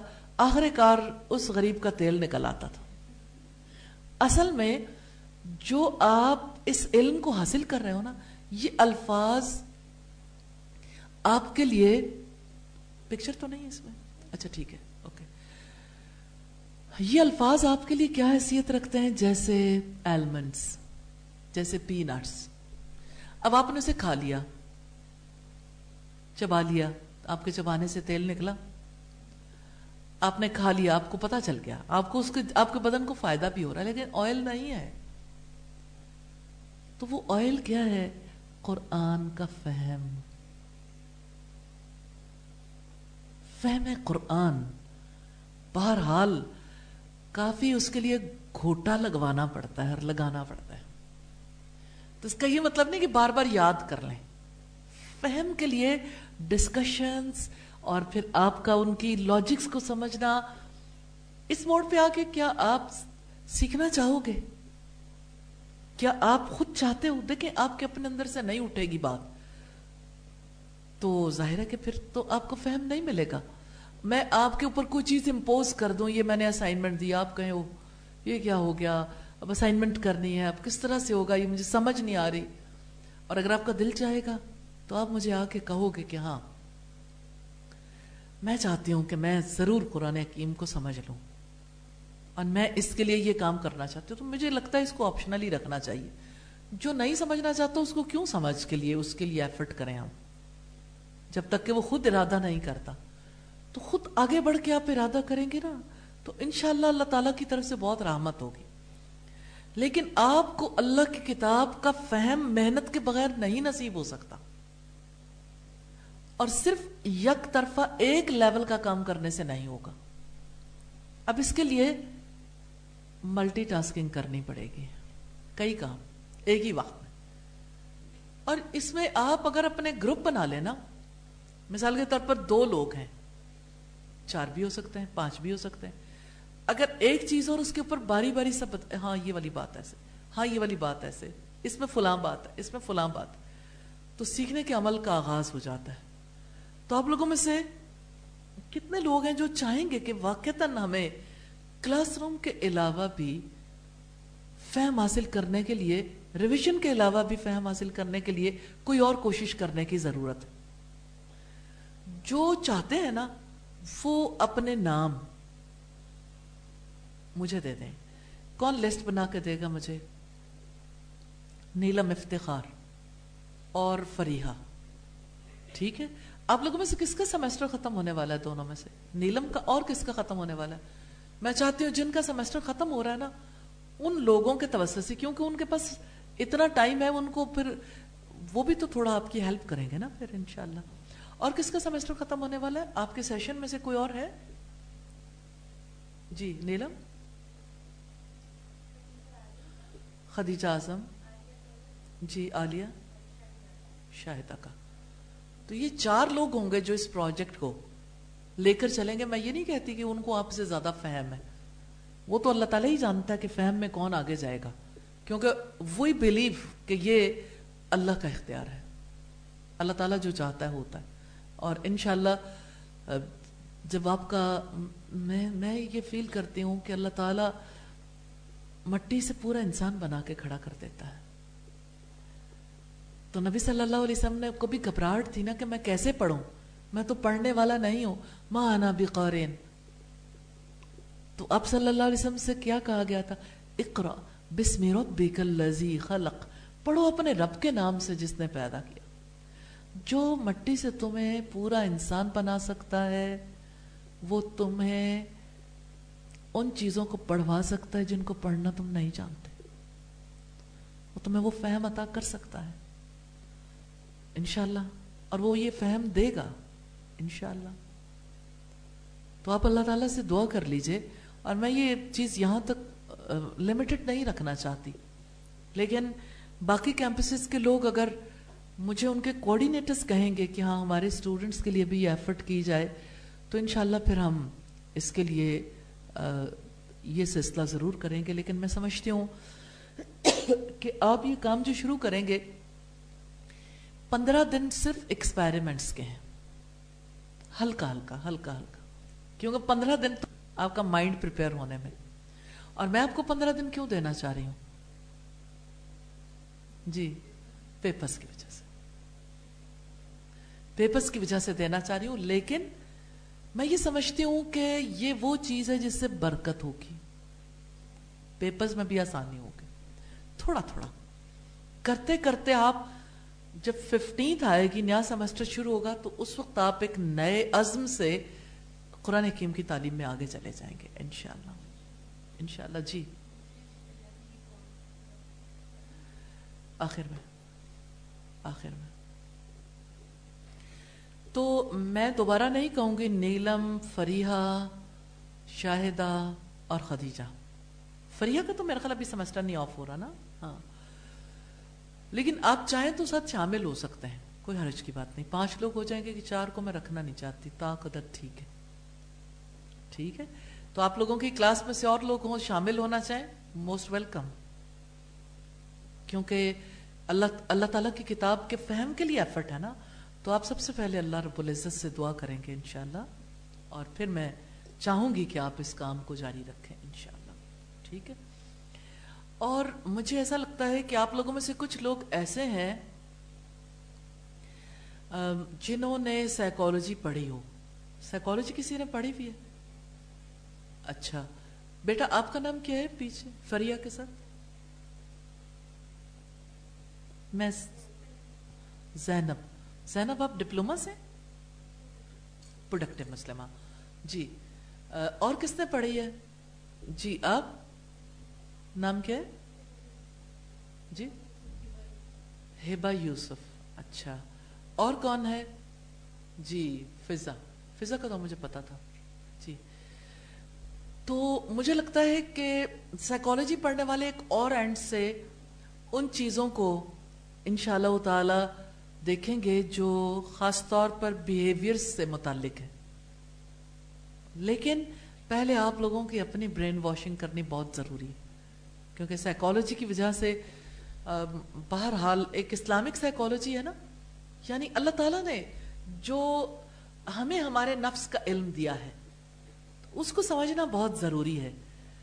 تو چھوٹی چھوٹی اسائنمنٹس کریں گے آپ تو آپ کو لگے گا کہ یعنی اللہ کی کتاب کے ساتھ اور خود اللہ تعالیٰ کے ساتھ بہت گہرا تعلق جڑ گیا انشاءاللہ تعالیٰ، انشاءاللہ۔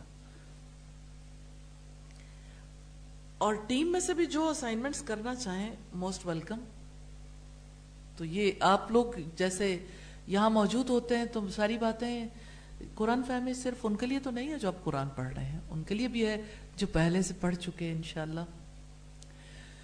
تو آئیے آگے چلتے ہیں. وَلِلَّهِ يَسْجُدُ مَنْ فِي السَّمَاوَاتِ وَالْأَرْضِ تَوْهًا وَكَرْهًا وَزِلَالُهُمْ بِالْغُدُوِّ وَالْآسَالِ اور آسمانوں اور زمین کی تمام مخلوق خوشی سے یا ناخوشی سے اللہ ہی کے لیے سجدہ کرتی ہے اور صبح و شام ان کے سائے بھی۔ سبحان اللہ وَلِلَّهِ يَسْجُدُ مَنْ فِي السَّمَاوَاتِ۔ آسمانوں کی مخلوق اللہ ہی کو سجدہ کرتی ہے یعنی ملائکہ۔ آسمانی مخلوق میں سے جس کا علم ہمارے پاس ہے، وہ ملائکہ ہے۔ والارض اور زمین کی تمام مخلوق یعنی مومن مومن اللہ کو سجدہ کرتے ہیں، لیکن مومن کے علاوہ بھی کچھ چیزیں سجدہ کرتی ہیں۔ جیسے قرآن حکیم میں ہمیں سایوں کے سجدہ، ہر چیز کا سایہ، اس کا سجدہ ہے، اس کا تذکرہ ہمیں ملتا ہے۔ لیکن یہ والی بات سمجھنے والی ہے تو و کرہا خوشی سے یا ناخوشی سے۔ بات یہ کہ مومن تو خوشی سے سجدہ کرتا ہے اور منافق بھی سجدہ کرتا ہے، جس کا اخلاص نہیں ہے اپنے رب کے ساتھ، جو دل سے سچا نہیں ہے، جس کے دل میں شکوک اور شبہات ہیں۔ فی قلوبہم مرضن ان کے دلوں میں بیماری ہے۔ تو وہ بیماری شکوک کی ہے، شبہات اور شہوات کی۔ یعنی دنیا کی خواہشات کا سمندر ہے، جس کا سینہ۔ وہ منافق ہے نا؟ تو منافق کراہت سے سجدہ کرتا ہے۔ اور اہل ایمان اپنے اختیار سے اللہ کے سامنے جھکتے ہیں۔ جبکہ اس کے مقابلے میں منافق جو ہے، چونکہ ناپسندیدگی سے سجدہ کرتا ہے، تو اس کا مطلب ہے تکبر کرتا ہے۔ وہ سجدہ تو کرتا ہے، لیکن اس کا حال یہ نہیں بتاتا کہ وہ اللہ کے آگے جھکا ہوا ہے۔ اس کے حالات نہیں بتاتے۔ وہ ضلع اور ان کے سائے بھی سائے بھی سجدہ کرتے ہیں۔ بالغدوی صبح کو یعنی دن کے پہلے حصے میں والآسال اور شام کے وقت یعنی دن کے آخری حصے میں سائے کیسے سجدہ کرتے ہیں؟ جب صبح سورج نکلتا ہے تو ہر چیز کا سایہ اپوزٹ سائڈ پہ جاتا ہے نا، اس کے۔ جب سورج نصف النار میں ہوتا تو ہر چیز کا سایہ تقریباً ختم ہو جاتا ہے، لیکن اس کے قدموں میں ہی رہتا۔ اور جس وقت شام ہوتی ہے تو سائے لمبے ہونا شروع پہلے چھوٹا ہوتا پھر اور لمبا لمبا لمبا لمبا۔ بالکل شام تک میکسیمم لمبائی تک پہنچ جاتا ہے۔ اس سائے کو رب العزت نے سجدہ کہا ہے کہ ان کے سائے بھی سجدہ کرتے ہیں۔ رب العزت نے فرمایا، اولم یرو الى ما خلق اللہ من شیئن یتفیہ زلالہ عن الیمین والشمائل سجدا للہ وہم داخرون۔ اور کیا وہ دیکھتے نہیں کہ جو کچھ اللہ تعالیٰ نے پیدا کیا ہے، ان کے سائے اللہ تعالیٰ کو سجدہ کرتے ہوئے دائیں بائیں ڈھلتے ہیں۔ اس حال میں وہ سب آجزی کرنے والے ہیں۔ سورہ نال کی آیت نمبر اڑتالیس ہے۔ یعنی سایوں کے لیے اللہ پاک نے جو قانون مقرر کر دیا، وہ اس کے پابند ہیں۔ ہم سے بھی تو اللہ تعالیٰ یہی چاہتے ہیں کہ ہم پابند ہو کے رہیں۔ اصلاً یہی سجدہ ہے۔ اللہ کے احکامات کی پابندی۔ تو سایوں کے لیے قانون کیا ہے کہ روشنی ہمیشہ سرات مستقیم میں سفر کرتی ہے۔ اور صبح شام کا ذکر اس لیے فرمایا کہ ان اوقات میں سائے زیادہ لمبے اور پھیلے ہوئے ہوتے ہیں۔ اور سایوں کے گھٹنے بڑھنے میں تدریج اسی نسبت سے ہوتی ہے جس نسبت سے سورج کسی جانب سفر کرتا ہے۔ یہ روایت تحصیر القرآن کی ہے اور بہت پیاری۔ بات یہ ہے کہ اللہ کا کلام نور ہے نا، روشنی۔ روشنی کی وجہ سے ہر چیز کا سایہ سجدہ کرتا ہے۔ تو اصل باعث کیا ہے روشنی؟ کبھی لمبا سایہ، کبھی چھوٹا سایہ۔ روشنی کہاں سے ملتی ہے؟ سورج کی روشنی جب کسی چیز پہ پڑتی ہے تو اس کا سایہ بنتا ہے۔ کیونکہ وہ راستے میں آ جاتی ہے نا۔ روشنی کو آگے نہیں گزرنے دے رہا وہ آبجیکٹ جس کی وجہ سے اس کا سایہ دوسری جانب پڑتا ہے۔ تو اسی طرح سے آپ دیکھیے کہ انسان جس وقت اللہ تعالیٰ کے کلام سے محمد رسول اللہ صلی اللہ علیہ وسلم کی سنت سے روشنی حاصل کرتا۔ اس روشنی کی وجہ سے اس کے اندر تبدیلی آتی۔ پھر وہ جھکاؤ پیدا ہوتا ہے کہ وہ اللہ کا پابند بن جاتا ہے۔ اس کے بغیر وہ پابند نہیں بن سکتا۔ تو روشنی کی مثال ہے۔ اور روشنی ہمیشہ سرات مستقیم میں سفر کرتی۔ اس کے اوپر آپ ایکسپیریمنٹ کر کے دیکھیے گا۔ روشنی کیسے ٹریول کرتی ہے؟ اس کا راستہ سیدھا ہوتا ہے یا ٹیڑھا؟ سیدھا راستہ ہوتا ہے۔ اور اس سے مراد ہے کہ ہر چیز پر اللہ تعالیٰ کا غلبہ ہے، اللہ کے ماتحت ہے، اس کے سامنے سر بسجود ہے۔ ساری مخلوق اللہ کے تابع ہے، اس کی قانون قدرت میں جکڑی ہوئی ہے اور اللہ کی سنت کے مطابق چل رہی ہے۔ جب صورت حال یہ ہے کہ تمام کائنات تون و کرہن اپنے رب کے آگے جھکی ہوئی ہے، تو اس سے پتا لگتا ہے کہ وہی الہ حقیقی ہے، وہی معبود حقیقی ہے اور غیر اللہ کی الوحیت باطل ہے۔ تو یہ علم دے کر انسان سے مطالبہ کیا گیا ہے کہ اپنے رب کے آگے جھک جاؤ، پابند بن کے جیو۔ جو قانون اللہ نے ہماری زندگی کے لیے مقرر کیا نا وہ قانون بھی سرات مستقیم۔ اے دن سروت المستقیم۔ ہمیں سیدھے راستے پر چلا دے تو جس وقت انسان سیدھے راستے پر نہیں چلتا تو ٹیڑے میڑے راستے بہت ہیں۔ وہ راستے رب تک نہیں لے کر جاتے۔ جنت تک نہیں پہنچاتے۔ آیت نمبر سولہ ہے۔ قل مر رب السماوات والارض؟ قل اللہ۔ قل افتخستم من دونه اولیاء لا يملكون لأنفسهم نفعا ولا ذرا قل هل يستوي الاعمى والبصير أم هل تستوي الظلمات والنور أم جعلوا لله شركاء خلقوا كخلقه فتشابه الخلق عليهم قل الله خالق كل شيء وهو الواحد القهار آپ پوچھیں، آسمانوں اور زمین کا رب کون ہے؟ کہہ دو اللہ تعالی ہی ہے۔ آپ کہہ دیں، کیا پھر بھی تم نے اس کے سوا کچھ اور کارساز بنا رکھے ہیں جو اپنی ذات کے لیے نفع و نقصان کا بھی اختیار نہیں رکھتے؟ کہہ دو کہ کیا اندھا اور بینا برابر ہو سکتے ہیں یا کیا اندھیرے اور روشنی برابر ہوتے ہیں؟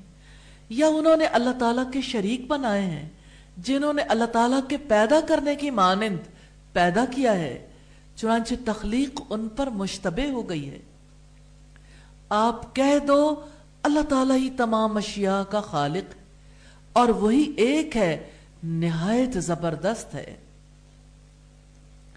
قل مر رب السماوات والارض؟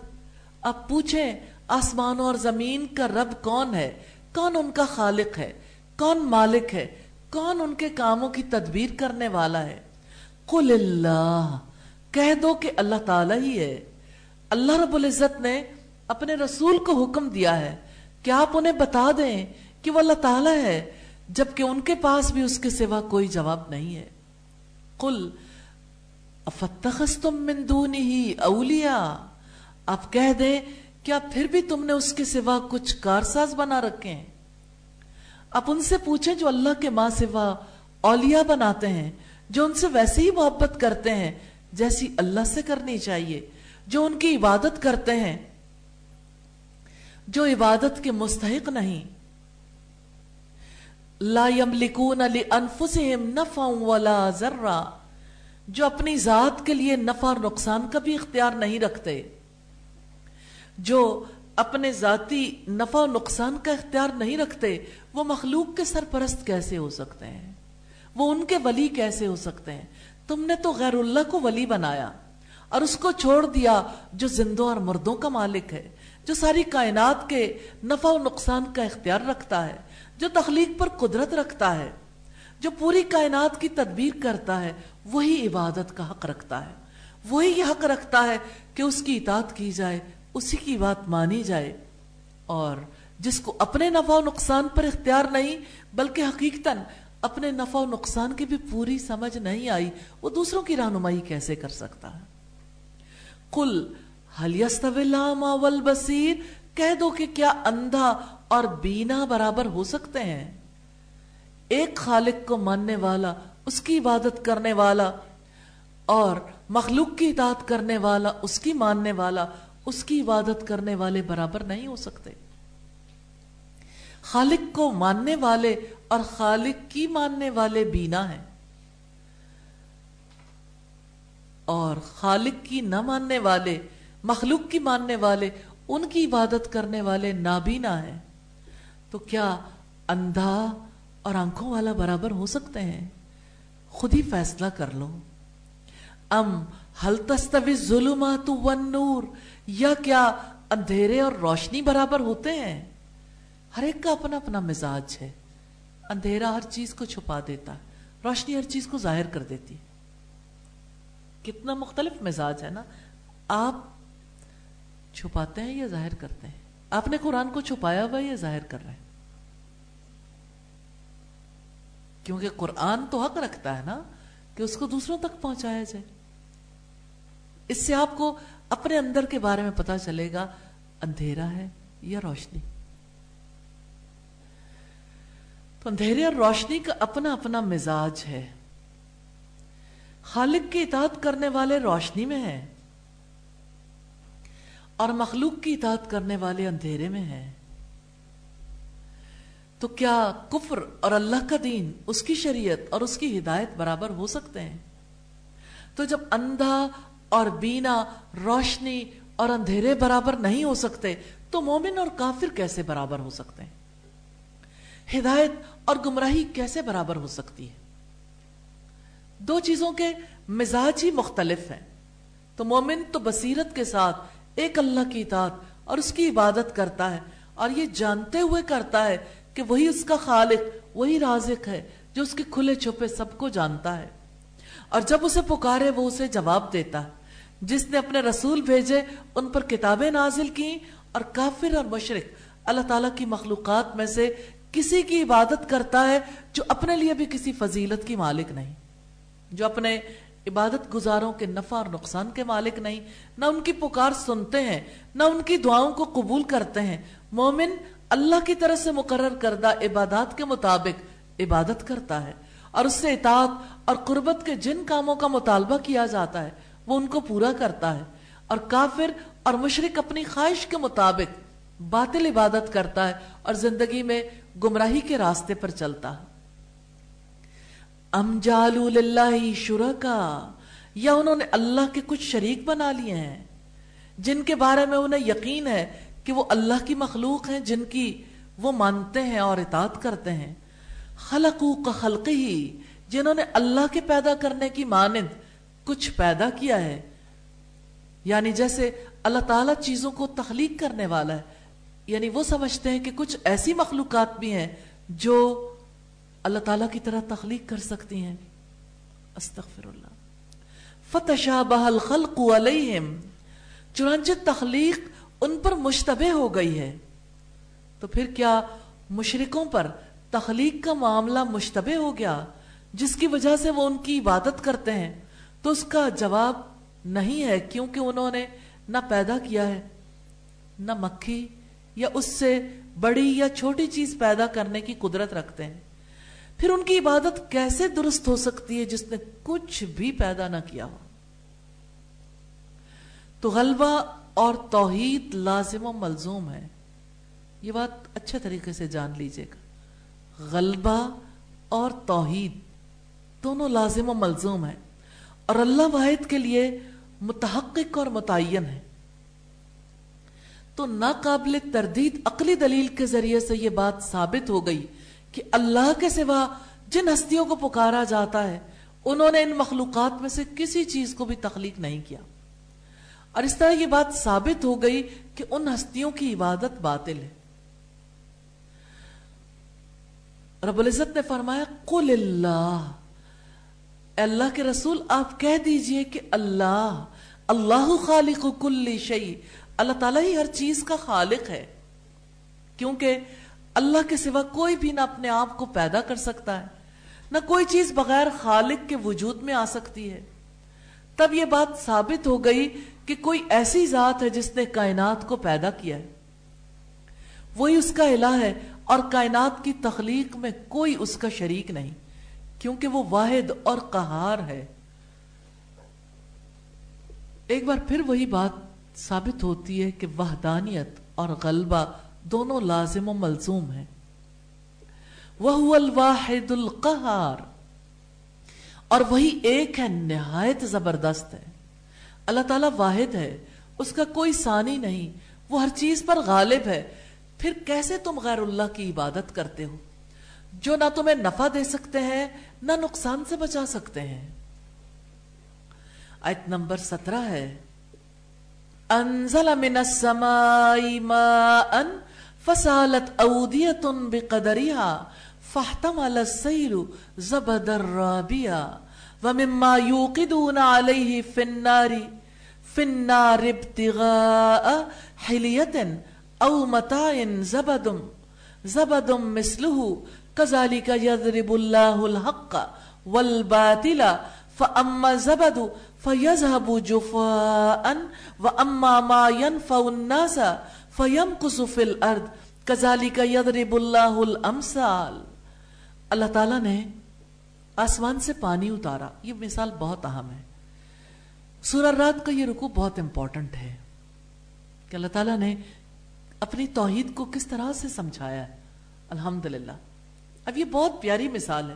اللہ تعالیٰ نے آسمان سے پانی اتارا، چنانچہ کئی نالے اس سے اپنی اپنی وسط کے مطابق بہ نکلے۔ پھر سیلاب نے ابھرا ہوا جھاگ اٹھا لیا۔ اور اسی طرح کا جھاگ ان چیزوں پر بھی آتا ہے جن کو زیور یا برتن بنانے کے لیے آگ پر تپاتے ہیں۔ اس طرح اللہ تعالی حق اور باطل کی مثال بیان کرتا ہے۔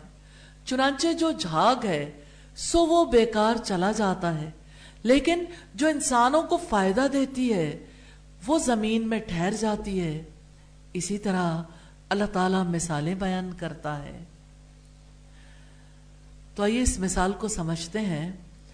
انزل من السماء ماء۔ اللہ تعالیٰ نے آسمان سے پانی اتارا۔ کبھی آپ نے بارش ہوتے دیکھی ہے کتنا عجیب سوال ہے نا۔ وہ کون ہے جس نے بارش نہ دیکھی ہو؟ تو اللہ تعالیٰ کہتے ہیں اچھا دیکھو، آسمان سے پانی اترتا ہے نا۔ اللہ تعالیٰ نے مثال دی ہے ہدایت کی، ہدایت کیسے دل میں اترتی ہے۔ تو بارش میں انسانوں کے لیے کثیر منافع ہیں۔ اسی طرح اللہ تعالیٰ کی ہدایت میں کثیر نفع ہے۔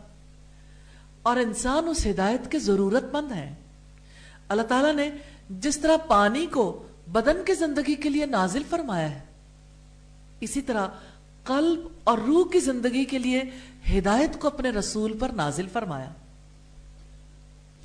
دو چیزیں آپ نے اپنے ذہن میں رکھ لی نا۔ ایک مثال کو اللہ تعالیٰ نے سمجھایا ہے یعنی ہدایت کس طرح سے انسان کے دل پر اترتی ہے۔ اس کے لیے اللہ تعالیٰ نے اتنی سادہ مثال لی جو ہر کسی کے تجربے میں آتی۔ کہ آپ پانی کو دیکھتے ہو کیسے زمین پر اترتا اور کثیر پانی، کثیر نفع۔ اسی طرح کثیر ہدایت، کثیر نفع۔ فصالت فصالت اودیتم بقدریہا چنانچہ کئی نالے اس سے اپنی اپنی وسط کے مطابق بہ نکلے۔ تو اللہ تعالیٰ نے اب ہدایت کو تشبیح دی ہے۔ اب آپ دیکھیں کہ پانی، مجھے وہ مثال یاد آ گئی، وہ رسول اللہ صلی اللہ علیہ وسلم کی حدیث ہے نا؟ کہ کس طرح اللہ تعالیٰ صدقہ کرنے والے کی حفاظت کرتا ہے نا اس کے مال کی؟ ضمن میں نے یہ بات اس لیے سامنے رکھی کہ آپ کے سامنے ایک منظر آ جائے گا کہ ایک شخص کے بارے میں نبی صلی اللہ علیہ وسلم نے بتایا کہ اس نے بنی اسرائیل میں سے تھا، بادلوں سے یہ آواز سنی کہ فلاں شخص کے کھیتوں کو پانی دے دو۔ تو بادل چلا، وہ برسا۔ چونکہ اس شخص نے نام سنا تو اس کو تجسس ہوا، میں دیکھوں یہ جا کے کہاں برستا ہے۔ تو وہ تلاش میں نکلا تو بارش برسی اور نالوں سے پانی بہنا شروع ہو گیا۔ وہ ایک نالے کے پیچھے پیچھے چل دیا۔ پھر اس نے دیکھا کہ یہ نالا ایک باغ میں جا رہا ہے۔ چونکہ اس نے نام سنا تھا، اس لیے اس کے دل کو یقین تھا کہ ضرور باغ والے کا کوئی معاملہ۔ پھر وہ باغ والے کے پاس گیا اور کہنے لگا کہ تم کیا کام کرتے ہو؟ اور یعنی کس طرح سے اپنے باغ کا انتظام کرتے ہو؟ اس نے کہا، ایک حصہ تو میں ایسا کرتا ہوں، جو باغ سے میں نے لیا، وہ اسی پر لگا دیتا ہوں۔ اور ایک حصہ ایسا ہوتا ہے، جس کو میں اپنی ضروریات کے لیے استعمال کرتا ہوں، اور ایک حصہ میں صدقہ کر دیتا ہوں۔ اس نے پوچھا، تمہارا نام کیا ہے؟ اس نے وہی نام بتایا جو بادلوں سے آواز آئی تھی۔ چونکہ صحیح حدیث ہے، شک کی گنجائش ہی نہیں۔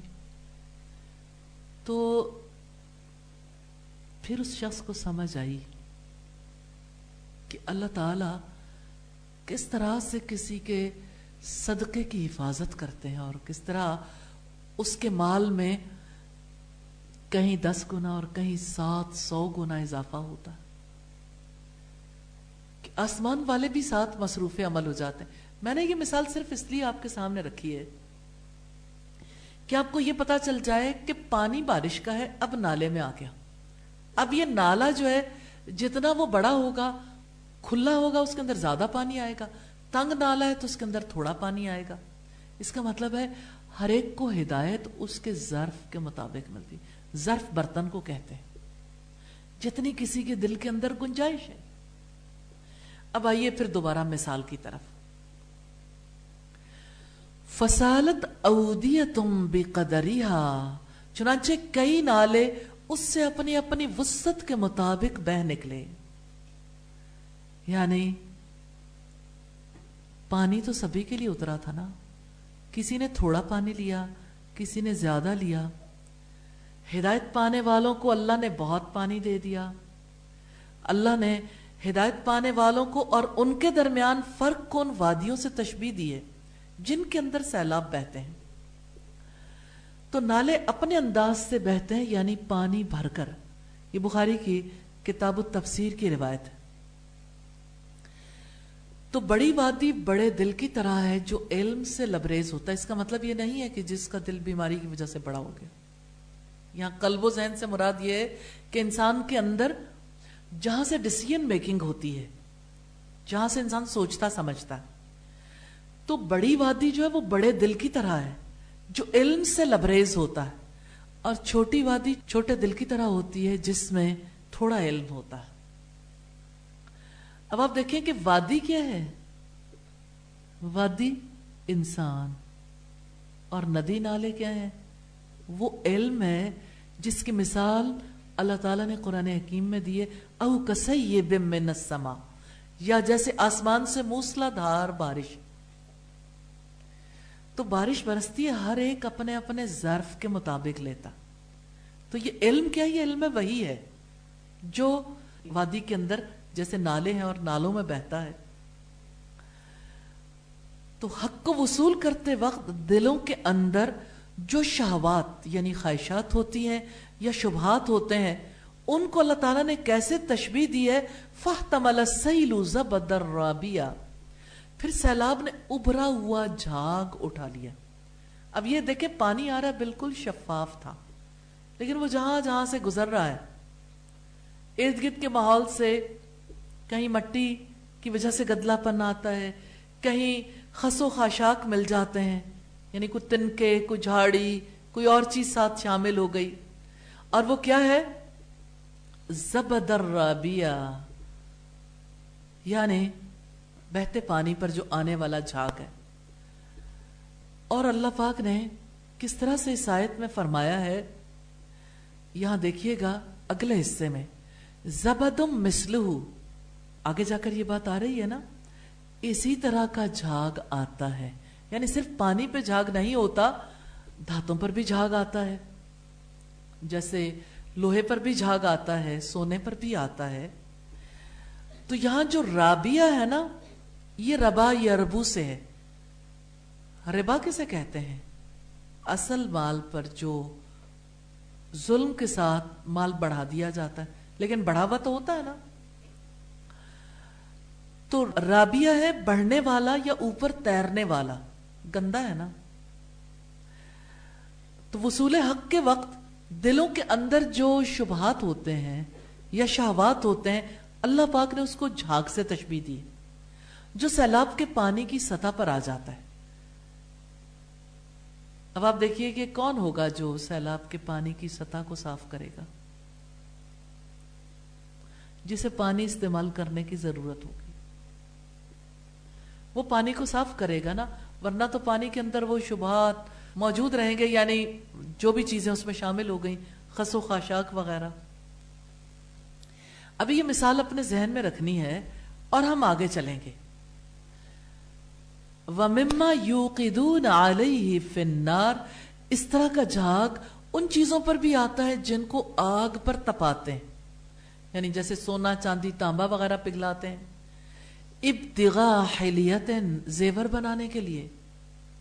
یعنی سونے، چاندی سے جو زیورات بنائے جاتے ہیں یا جو برتن بنائے جاتے ہیں اوبتائن یا برتن۔ تو جس چیز سے کوئی فائدہ اٹھائے، کام میں لائے، اسے متا کہتے ہیں۔ جیسے الدنیا متاع. وخیر متاع الدنیا المرات الصالحہ. کہ دنیا متا ہے، لیکن دنیا کی بہترین متا کیا ہے؟ نیک عورت. متا یعنی جس سے کوئی فائدہ اٹھاتا ہے. تو اب آپ دیکھیے کہ اس مثال سے ہمیں کیا پتا چلا کہ جھاگ تو اس وقت بھی آتا ہے جب زیور بنائے جاتے ہیں اور کھوٹ سے خالص کرنے کے لیے اسے آگ پر تپایا جاتا ہے۔ تو جھاگ برابر پانی کے اوپر رہتا ہے اور پانی کو خراب کرتا رہتا ہے، میل کچل پانی کی سطح پر تیرتا رہتا۔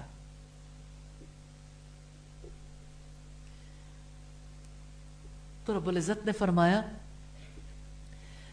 کزالی کا ید رب اللہ الحق والباطل اسی طرح اللہ تعالی حق اور باطل کی مثال بیان کرتا ہے۔ یعنی ان چاروں امور میں یعنی دو پانی ہے نا مثال کے طور پر، جیسے لیکوڈز ہیں یعنی ایک تو پانی ہے اور دوسرے دھات جب لیکوڈ بن گئی۔ اور یہ مثال جو ہے پانی کی یا خالص دھات کی، یہ حق کی مثال ہے۔ اور دو باطل کی مثالیں وہ پانی کے جھاگ اور دھاتوں کی جھاگ ہے یہاں تک پہنچ کے یہ پتا چل گیا نا پانی ہو یا دھات؟ اب پانی آسمان سے برسا۔ وہ پانی ہر دل کے اندر جب جاتا ہے، وہی کا پانی۔ پھر ایسا کیوں ہو جاتا ہے کہ ہر ایک کی سمجھ مختلف ہوتی ہے؟ کیا آپ مجھے بتائیں گے؟ ایک ہی کلام ہے۔ لیکن ہر وادی کے اندر جب وہ نالا بہتا ہے، علم کا نالا، تو ہر ایک کا فہم تو مختلف ہوتا ہے۔ ایسا کیوں ہوتا ہے؟ جی۔ اچھا مثال کے لحاظ سے بتائیے گا۔ مثال سامنے رکھیں۔ جی جی بتائیے۔ مثال سامنے رکھیے گا۔ جی۔ جھاگ آ جاتا ہے۔ سادہ سی بات۔ یعنی آپ اس سے کنیکٹیوٹی کے ساتھ نہیں پڑھیں گے، پھر آپ اپنی اوپینین دینا شروع ہو جائیں گے نا۔ اس میں کوئی شک نہیں، وہ باتیں ہوتی ہیں۔ اب ہم اس کو، ابھی اس کے اندر رکھ کے دیکھیں گے مثال کے اندر۔ اب جھاگ ہے نا اوپر۔ اب یہ جھاگ کسی بھی چیز کا ہے، وہ کچھ بھی ہو سکتا ہے، لیکن وہ مطلوبہ دھات نہیں ہے۔ مثال کے طور پر سونے کو پگلایا تو وہ سونا نہیں ہے۔ سونے کے علاوہ کچھ ہے۔ وہ پیتل ہو سکتا ہے، وہ کچھ اور ہو سکتا ہے۔ اور سونے کے اندر کھوٹ شامل کرتے ہیں۔ کبھی آپ نے سنا؟ بائیس کیرٹ کا گولڈ ہے یا چوبیس کیرٹ کا یا ایٹین کیرٹ کا گولڈ ہے۔ سنا ہے کبھی؟ تو یہ جتنا کوئی ناخالص ہوتا چلا جاتا ہے، اس کا لیول اتنا گھٹتا چلا جاتا ہے۔ یعنی بائیس کیرٹ کا گولڈ جو چوبیس کے مقابلے میں کم ہے یعنی چوبیس کیرٹ میں بہت کم ناخالص چیزیں شامل ہوتی ہیں۔ بائیس کیرٹ میں کچھ شامل ہوتی ہیں۔ ایٹین کیرٹ میں بہت زیادہ شامل ہوتی ہیں۔ ناخالص چیزیں۔ اب مجھے یہ بتائیے کہ اللہ کی کتاب پیور ہے، خالص ہے۔ خالص چیز جب کسی انسان کے اندر آ گئی، اب اس کے اندر سے کچھ شکوک اور شبہات اٹھے۔ کچھ شہوات بھی ہیں۔ اب وہ خس و خاشاک کی طرح تیرتے چلے جا رہے ہیں۔ اگر ان کو ایڈریس نہ کیا گیا، اب وہ باتیں جو آپ کے دل میں آتی ہیں، اگر آپ ان کے بارے میں سوال نہیں کریں گے، تو کھوٹ اندر ہی رہے گا۔ پیور نہیں ہوں گے، خالص نہیں ہوں گے۔ یہ کھوٹ کیا ہے؟ نفاق۔ وہ نفاق بن رہا ہے۔ اسی کی وجہ سے آپ عمل کرنے کے قابل نہیں ہوتے۔ اب یہ کھوٹ کیسے دور ہوتا ہے؟ اگر دھات کے اعتبار سے دیکھیں تو آئیں پھر آگے چلتے ہیں۔ اگر پانی کے اعتبار سے دیکھیں تب بھی دیکھ لیتے ہیں۔ فَأَمَّ فَيَزْهَبُ جُفَا۔ جو جھاگ ہے پانی پر ہو یا دھاتوں پر جو آگ پر تپائی جاتی ہیں۔ فَيَزْهَبُ جُفَان۔ سو وہ بیکار چلا جاتا ہے۔ جفان کا لفظ استعمال ہوتا ہے جس وقت ہنڈیا کے اندر کوئی چیز پک رہی ہو نا تو اوپر جھاگ آ جاتا ہے۔ اس کے لیے بھی یہی ورڈ یوز ہوتا ہے۔ پھر جب ہانڈی ٹھنڈی ہوتی ہے تو جھاگ بیکار سوکھ کر فنا ہو جاتا ہے۔ حق باطل سے اسی طرح جدا ہو جاتا ہے۔ یہ بخاری کی کتاب تفسیر کی روایت ہے۔ اب یہ جو بات ہمیں پتہ چل رہی ہے، ہنڈیا کے اندر جو ہے وہ تو سوکھ جاتا ہے۔ لیکن آپ کو پتا کیا چیز سکھا رہی ہے؟ آگ۔ کیونکہ جو جو آگ جو ہے وہ اپنا عمل کرتی جائے گی، اس کی وجہ سے جھاگ جو ہے وہ ختم ہوتی جائے گی۔ اور مطلوبہ چیز جو ہے وہ آپ کو مل جائے گی۔ اب آپ دیکھیے کہ اللہ پاک نے اس کے لیے کیا چیز ہمارے سامنے رکھی ہے۔ وہ اما ما الناس فیم کو لیکن جو انسانوں کو فائدہ دیتی ہے وہ زمین میں ٹھہر جاتی ہے۔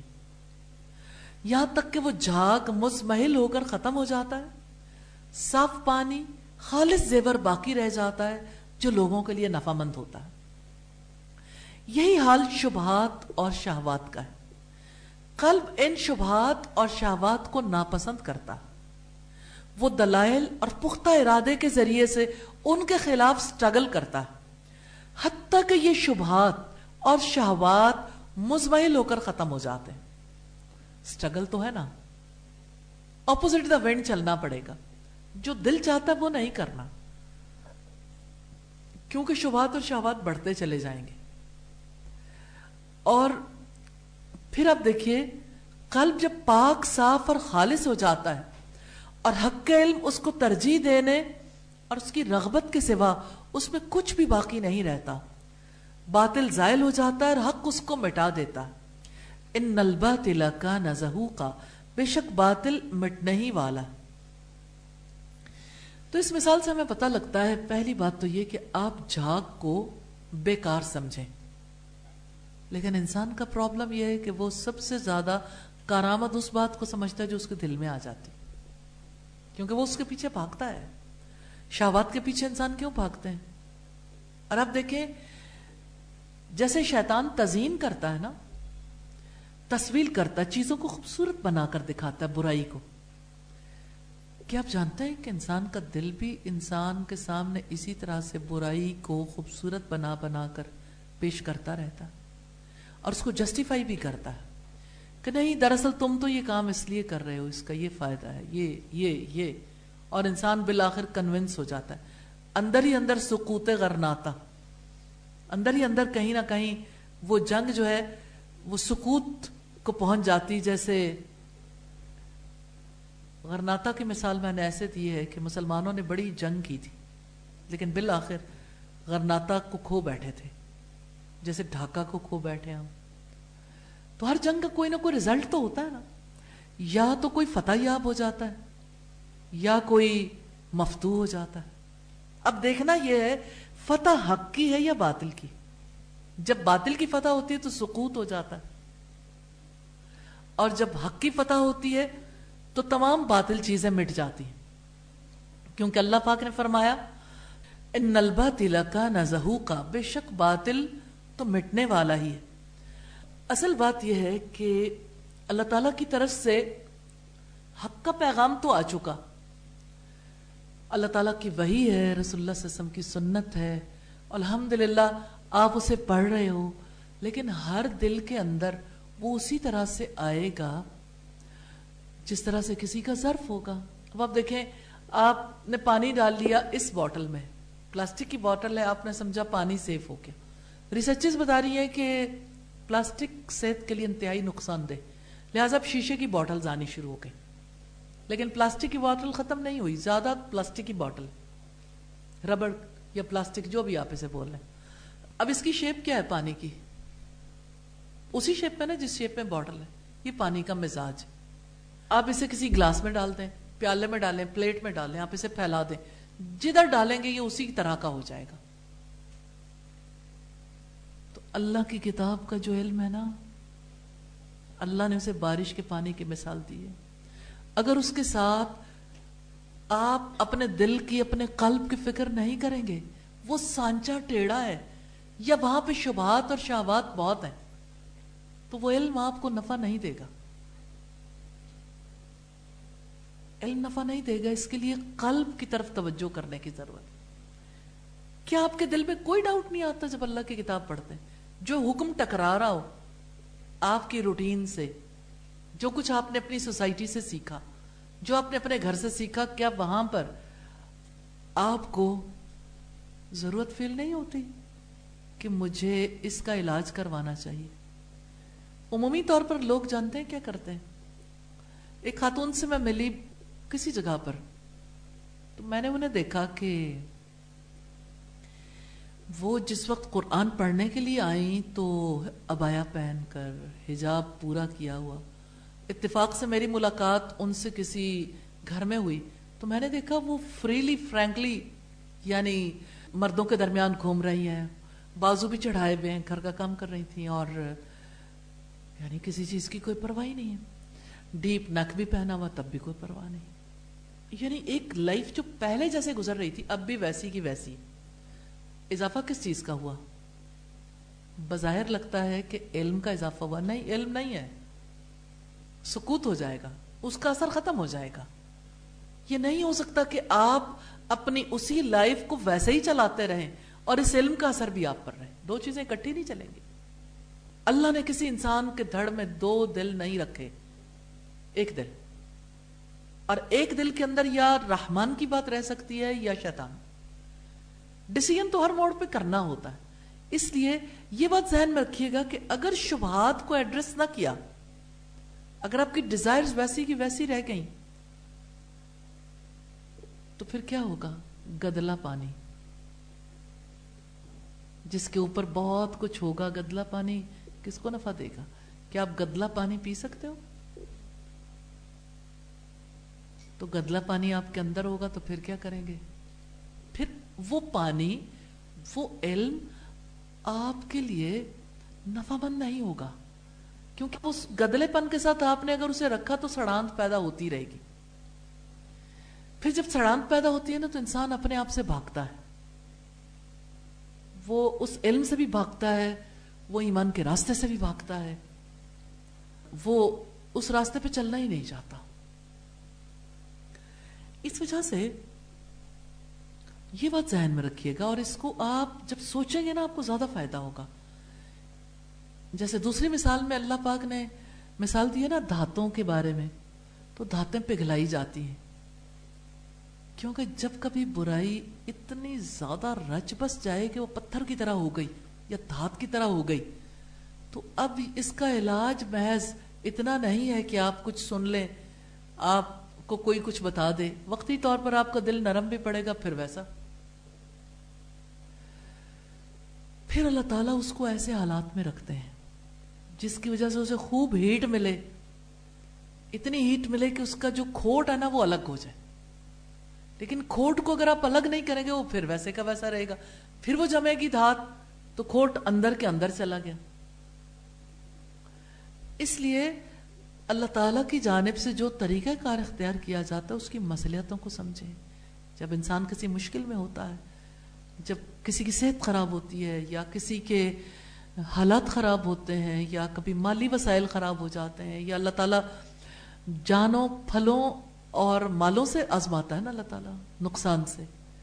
تو یہ انسان کے دل کو پگھلانے کے لیے، تاکہ دل خالص ہو جائے۔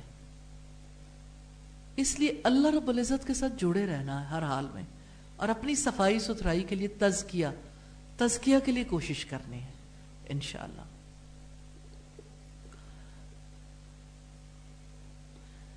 پھر فرمایا، وَمِمَّا يُوقِدُونَ عَلَيْهِ فِي النَّارِ ہم نے اسے پہلے دیکھا۔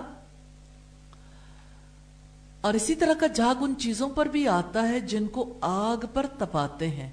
کزالی کا یدرب اللہ الحق والباطل۔ اسی طرح اللہ تعالی حق اور باطل کی مثال بیان کرتا ہے۔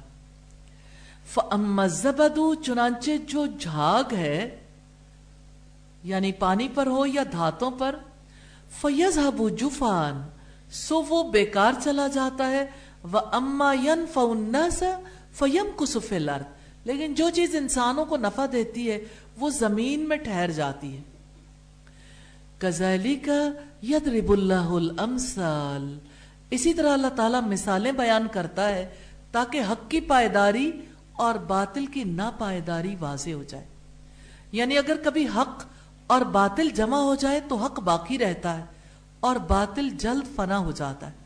اسی طرح واضح فرمایا کہ جھاگ کارآمد نہیں ہوتے، جلد ختم ہو جاتے ہیں۔ تو یہ مثالیں ہم لوگوں کے سامنے بیان کرتے ہیں جنہیں علم والے ہی زیادہ سمجھتے ہیں۔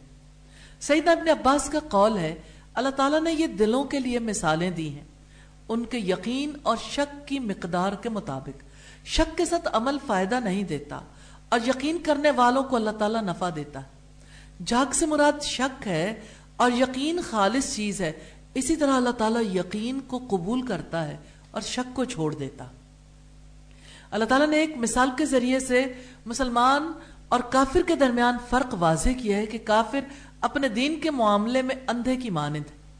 اور توحید پرست مسلمان آنکھ کی مانند کافر اپنے کفر کی تاریکی میں بھٹکتا رہتا ہے۔ اور توحید پرست مومن جو ہے توحید کی مشل لیے منزل کی طرف بڑھتا رہتا ہے۔ سیدنا ابو موسیٰ سے روایت ہے، رسول اللہ صلی اللہ علیہ وسلم نے فرمایا، جو علم اور ہدایت اللہ تعالیٰ نے مجھے دے کر بھیجا ہے، اس کی مثال بیاباد زمین میں ہونے والی بارش کی سی ہے، جس کا کچھ حصہ قابل کاش تھا۔ اس نے پانی قبول کیا اور گھاس اور نباتات اگائے۔ اور کچھ حصہ نشیبی تھا، جہاں پانی رک گیا اور لوگوں کے لیے اللہ تعالیٰ نے اسے نفع مند بنا دیا۔ کہ اس سے خود بھی پیتے ہیں اور اپنے مویشیوں کو بھی پلاتے ہیں۔ تو زمین کے ایک اور حصے پر بھی بارش ہوئی، جو صرف چٹیل میدان کی صورت میں تھا، نہ اس نے پانی کو جمع کیا، نہ اس نے نباتات کو اگایا۔ تو یہ مثال ہے ایسے شخص کی جس نے اللہ کے دین کو سمجھا، تعلیم اور تعلم کے ذریعے اللہ تعالیٰ نے اسے اس کے لیے مفید بنایا۔ اور ایسے شخص کی جس نے اس کی کوئی پرواہ نہ کی اور میرے ذریعے اللہ تعالیٰ کی بھیجی ہوئی ہدایت کو قبول نہ کیا۔ یہ بخاری کی پانچ ہزار نو سو ترپن نمبر روایت۔ سیدنا ابو مساشری نے بیان کیا، نبی کریم نے فرمایا، مومن کی مثال، مومن کی مثال جو قرآن پڑھتا ہے، اس پر عمل بھی کرتا میٹھے لیموں کی سی ہے، جس کا مزہ بھی لذت دار اور خوشبو بھی اچھی۔ اور وہ مومن جو قرآن تو پڑھتا ہی نہیں، لیکن اس پر عمل کرتا ہے، اس کی مثال کھجور کی ہے، جس کا مزہ تو عمدہ ہے، لیکن خوشبو کے بغیر۔ اور اس منافق کی مثال جو قرآن پڑھتا ہے، ریحان کی سی ہے جس کی خوشبو تو اچھی ہوتی ہے لیکن مزہ کڑوا ہوتا ہے۔ اور اس منافق کی مثال جو قرآن بھی نہیں پڑھتا، اندرائن کے پھل کی سی ہے، جس کا مزہ بھی کڑوا ہوتا ہے۔ اور راوی کو شک ہے کہ اللہ مر ہے یا خبیص اور اس کی بو بھی خراب ہوتی ہے۔ یہ بخاری کی پانچ ہزار انسٹھ نمبر روایت۔ کیا آپ مجھے بتائیں گے کہ مسلمانوں میں زیادہ کیسے لوگ پائے جاتے ہیں؟ اندرائن جیسے یا لیمو جیسے یا ریحان جیسے یا کھجور جیسے۔ کثرت کس کی ہے؟ میجورٹی جی اندرائن جیسی ہے۔ اس سوسائٹی پر رحم کر لیں۔ جس سوسائٹی کے اندر اندرائن جیسے لوگ پائے جاتے۔ ہیں کڑوے یعنی ان کے اندر اللہ کی محبت کی مٹھاس نہیں ہے۔ وہ علم نہیں ہے۔ اس علم کو اپنے لیے ضروری بھی خیال نہیں کرتے۔ سیدنا ابو ریرا سے روایت ہے، نبی کریم نے فرمایا، رشک تو بس دو ہی آدمیوں پر ہونا چاہیے۔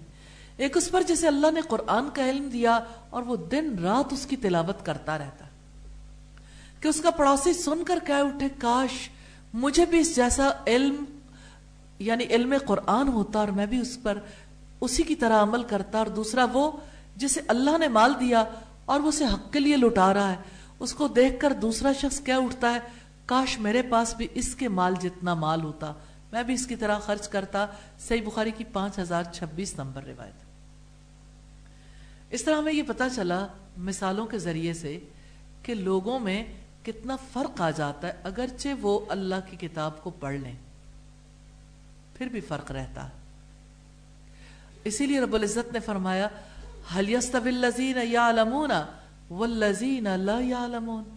کیا وہ لوگ جو جانتے ہیں اور وہ جو نہیں جانتے دونوں برابر ہو سکتے ہیں، تو کبھی نہیں ہو سکتے۔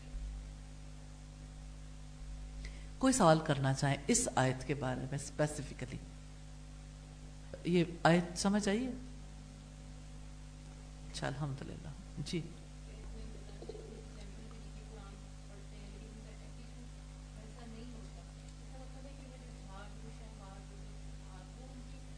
ہاں بھی ہے نا؟ گدلا ہو گیا سب کچھ اندر۔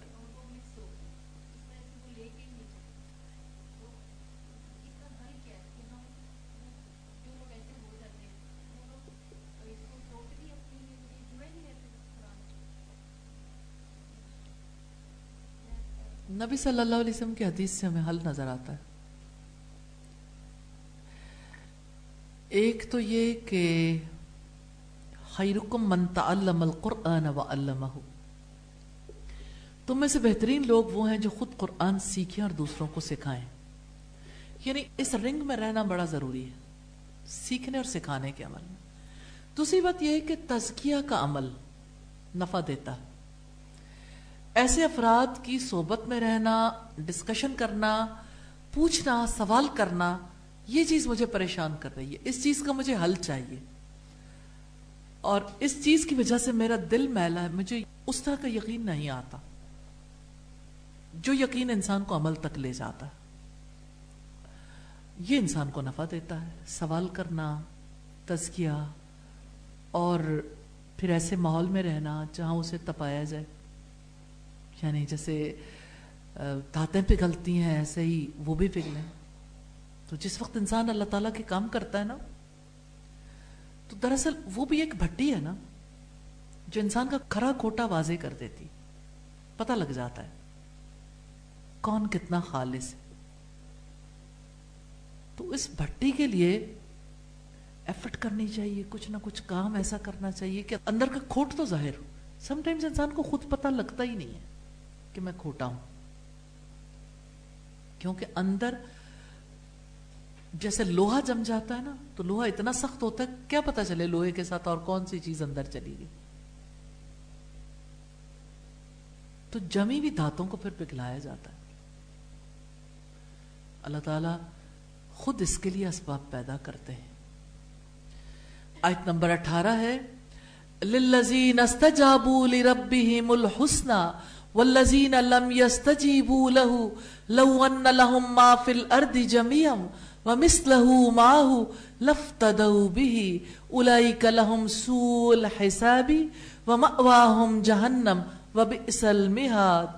جن لوگوں نے اپنے رب کی بات قبول کر لی، ان کے لیے بھلائی ہے۔ اور جن لوگوں نے قبول نہیں کی، اگر ان کے پاس واقعتاً وہ سب ہو جو زمین میں ہے، اور اس کے ساتھ اتنا ہی اور بھی ہو، تو وہ اس کو ضرور فدیے میں دے دیں۔ یہی لوگ ہیں جن کا برا حساب ہوگا، اور ان کا ٹھکانہ جہنم ہوگا، اور وہ بہت ہی برا ٹھکانہ ہے۔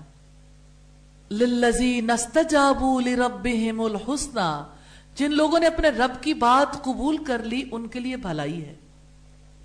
اللہ تعالیٰ نے جب حق اور باطل کو واضح کر دیا، تو لوگوں کی دو قسموں کا ذکر کیا۔ پہلی کے بارے میں فرمایا کہ وہ دعوت حق پر لبیک کہنے والے ہیں، ان کے ثواب کا ذکر کیا۔ اور جو لوگ ایمان لائے، انہوں نے نیک عمل کیے، ان کے لیے جنت ہے۔ رب العزت نے فرمایا، للذین احسن الحسن و زیادہ جن لوگوں نے نیکی کی، ان کے لیے اچھا بدلہ ہے اور کچھ مزید بھی۔ سورہ یونس کی آیت نمبر 26 ہے۔ اور سورہ القاف کی آیت نمبر 88 میں فرمایا، وَأَمَّا مَنْ آمَنَ وَعَمِلَ صَالِحًا فلح جزان الحسنہ وسنقول له من امرنا یسرا اور رہا وہ جو ایمان لایا اور اس نے نیک عمل کیے، تو اس کے لیے اچھی جزا ہے۔ اور ہم جلدی اس کے لیے اپنے کام میں آسانی کا حکم دیں گے۔ یعنی جن کے دل علم اور ایمان کے سامنے جھکے ہوئے ہیں، ان کے اعضاء عوامر و نہیں پر عمل پیرا ہے اور اللہ تعالیٰ ان سے جو کچھ چاہتا ہے، اس کی وہ، اس کی مراد کی موافقت کرتے ہیں۔ اور الحسنہ یعنی اچھی حالت اچھا ثواب، ان کی صفات جلیل ترین، ان کے مناقب بہترین، ان کے لیے دنیاوی اور اخروی ثواب ہے، جسے کسی آنکھ نے دیکھا ہے۔ نہ کسی کان نے سنا ہے، نہ کسی بشر کے دل میں اس کا گزر ہوا ہے۔ والذین لم یستجیبوا له۔ اور جن لوگوں نے قبول نہیں کی یعنی حق کی دعوت، حق کی پکار پر لبیک نہیں کہا، ان کے لیے عذاب ہے۔ لو ان لهم ما فی الارض جميعا ومثله معه لفتدوا به۔ اگر ان کے پاس واقعتا وہ سب ہو جو زمین میں ہے، اور اس کے ساتھ اتنا ہی اور بھی ہو، تو ضرور اس کو فدیے میں دے دیں گے۔ تو جو لوگ دنیا میں اللہ کی فرما برداری سے بچتے رہے، اگر ساری دنیا کی دولت جمع کر لیں اور قیامت کے دن فدیے میں دے کر عذاب سے اپنی جان چھڑانا چاہیں گے، تو ان سے ہرگز قبول نہیں کیا جائے گا۔ زمین بھر انہیں مال ملے گا، تو ملے گا کہاں سے؟ یعنی اگر مل جائے، یہ بھی کہا گیا کہ اگر مل جائے، تو انہیں ملے گا بھی نہیں۔ اور اگر ہوگا تو فائدہ نہیں دے گا۔ جیسا کہ رب العزت نے فرمایا، ان الذين كفروا لن تغني عنهم اموالهم ولا اولادهم من الله شيئا واولئك هم وقود النار. یقینا جن لوگوں نے کفر کیا، ان کے مال اور ان کی اولادیں اللہ کی پکڑ سے ہرگز کچھ بھی اس کے کام نہیں آئیں گے۔ اور وہی لوگ آگ کا ایندھن ہے اولئک لهم سوء الحساب۔ یہی لوگ ہیں جن کا برا حساب ہوگا یعنی ہر گناہ پر مواخذہ ہوگا۔ اور انہیں کچھ بھی معاف نہیں کیا جائے گا۔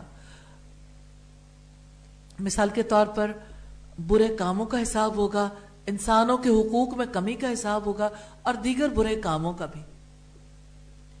رب العزت نے فرمایا، وَوُزِيَ الْكِتَابُ فَتَرَ الْمُجْرِمِينَ مُشْفِقِينَ مِمَّا فِيهِ وَيَقُولُونَ، يَا وَيْلَتَنَا مَا لِهَذَا الْكِتَابِ لَا يُغَادِرُ صَغِيرَةً وَلَا كَبِيرًا ولا کبیرتن اللہ احساہا ووجدوا ما عملوا حاضرا ولا یظلم ربک احدا اور کتاب اعمال رکھ دی جائے گی۔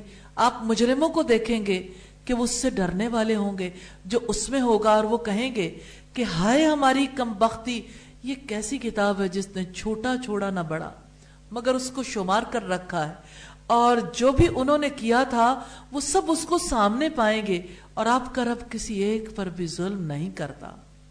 یہ سورہ الکاف کی آیت نمبر 49 ہے۔ سیدہ عائشہ نے بیان کیا، نبی کریم نے فرمایا، جس کے حساب میں کھوج کرید کی گئی، اس کو ضرور عذاب ہوگا۔ وہ کہتی ہے میں نے عرض کیا کیا اللہ کا یہ فرمان نہیں ہے کہ پھر انقریب ان سے ہلکا حساب لیا جائے گا؟ نبی صلی اللہ علیہ وسلم نے فرمایا، اس سے مراد صرف پیشی ہے۔ یہ بخاری کی چھ ہزار پانچ سو چھتیس نمبر روایت ہے۔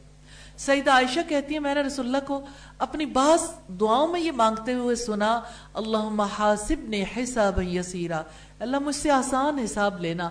میں نے عرض کیا، اللہ کے نبی، آسان حساب سے کیا مراد ہے؟ آپ نے ارشاد فرمایا، آسان حساب یہ ہے کہ اللہ تعالیٰ بندے کے نامہ اعمال کو دیکھے اور اسے نظر انداز کر دے۔ اور جس کے نامہ اعمال پر اس روز بحث شروع ہو گئی اے عائشہ، وہ تو ہلاک ہو گیا۔ یہ مشکات المصابیح کی روایت ہے۔ تو جن لوگوں کو ان کا عمال نامہ بائیں ہاتھ یا پیٹ پیچھے سے دیا جائے گا، ان کا حساب مشکل ہوگا۔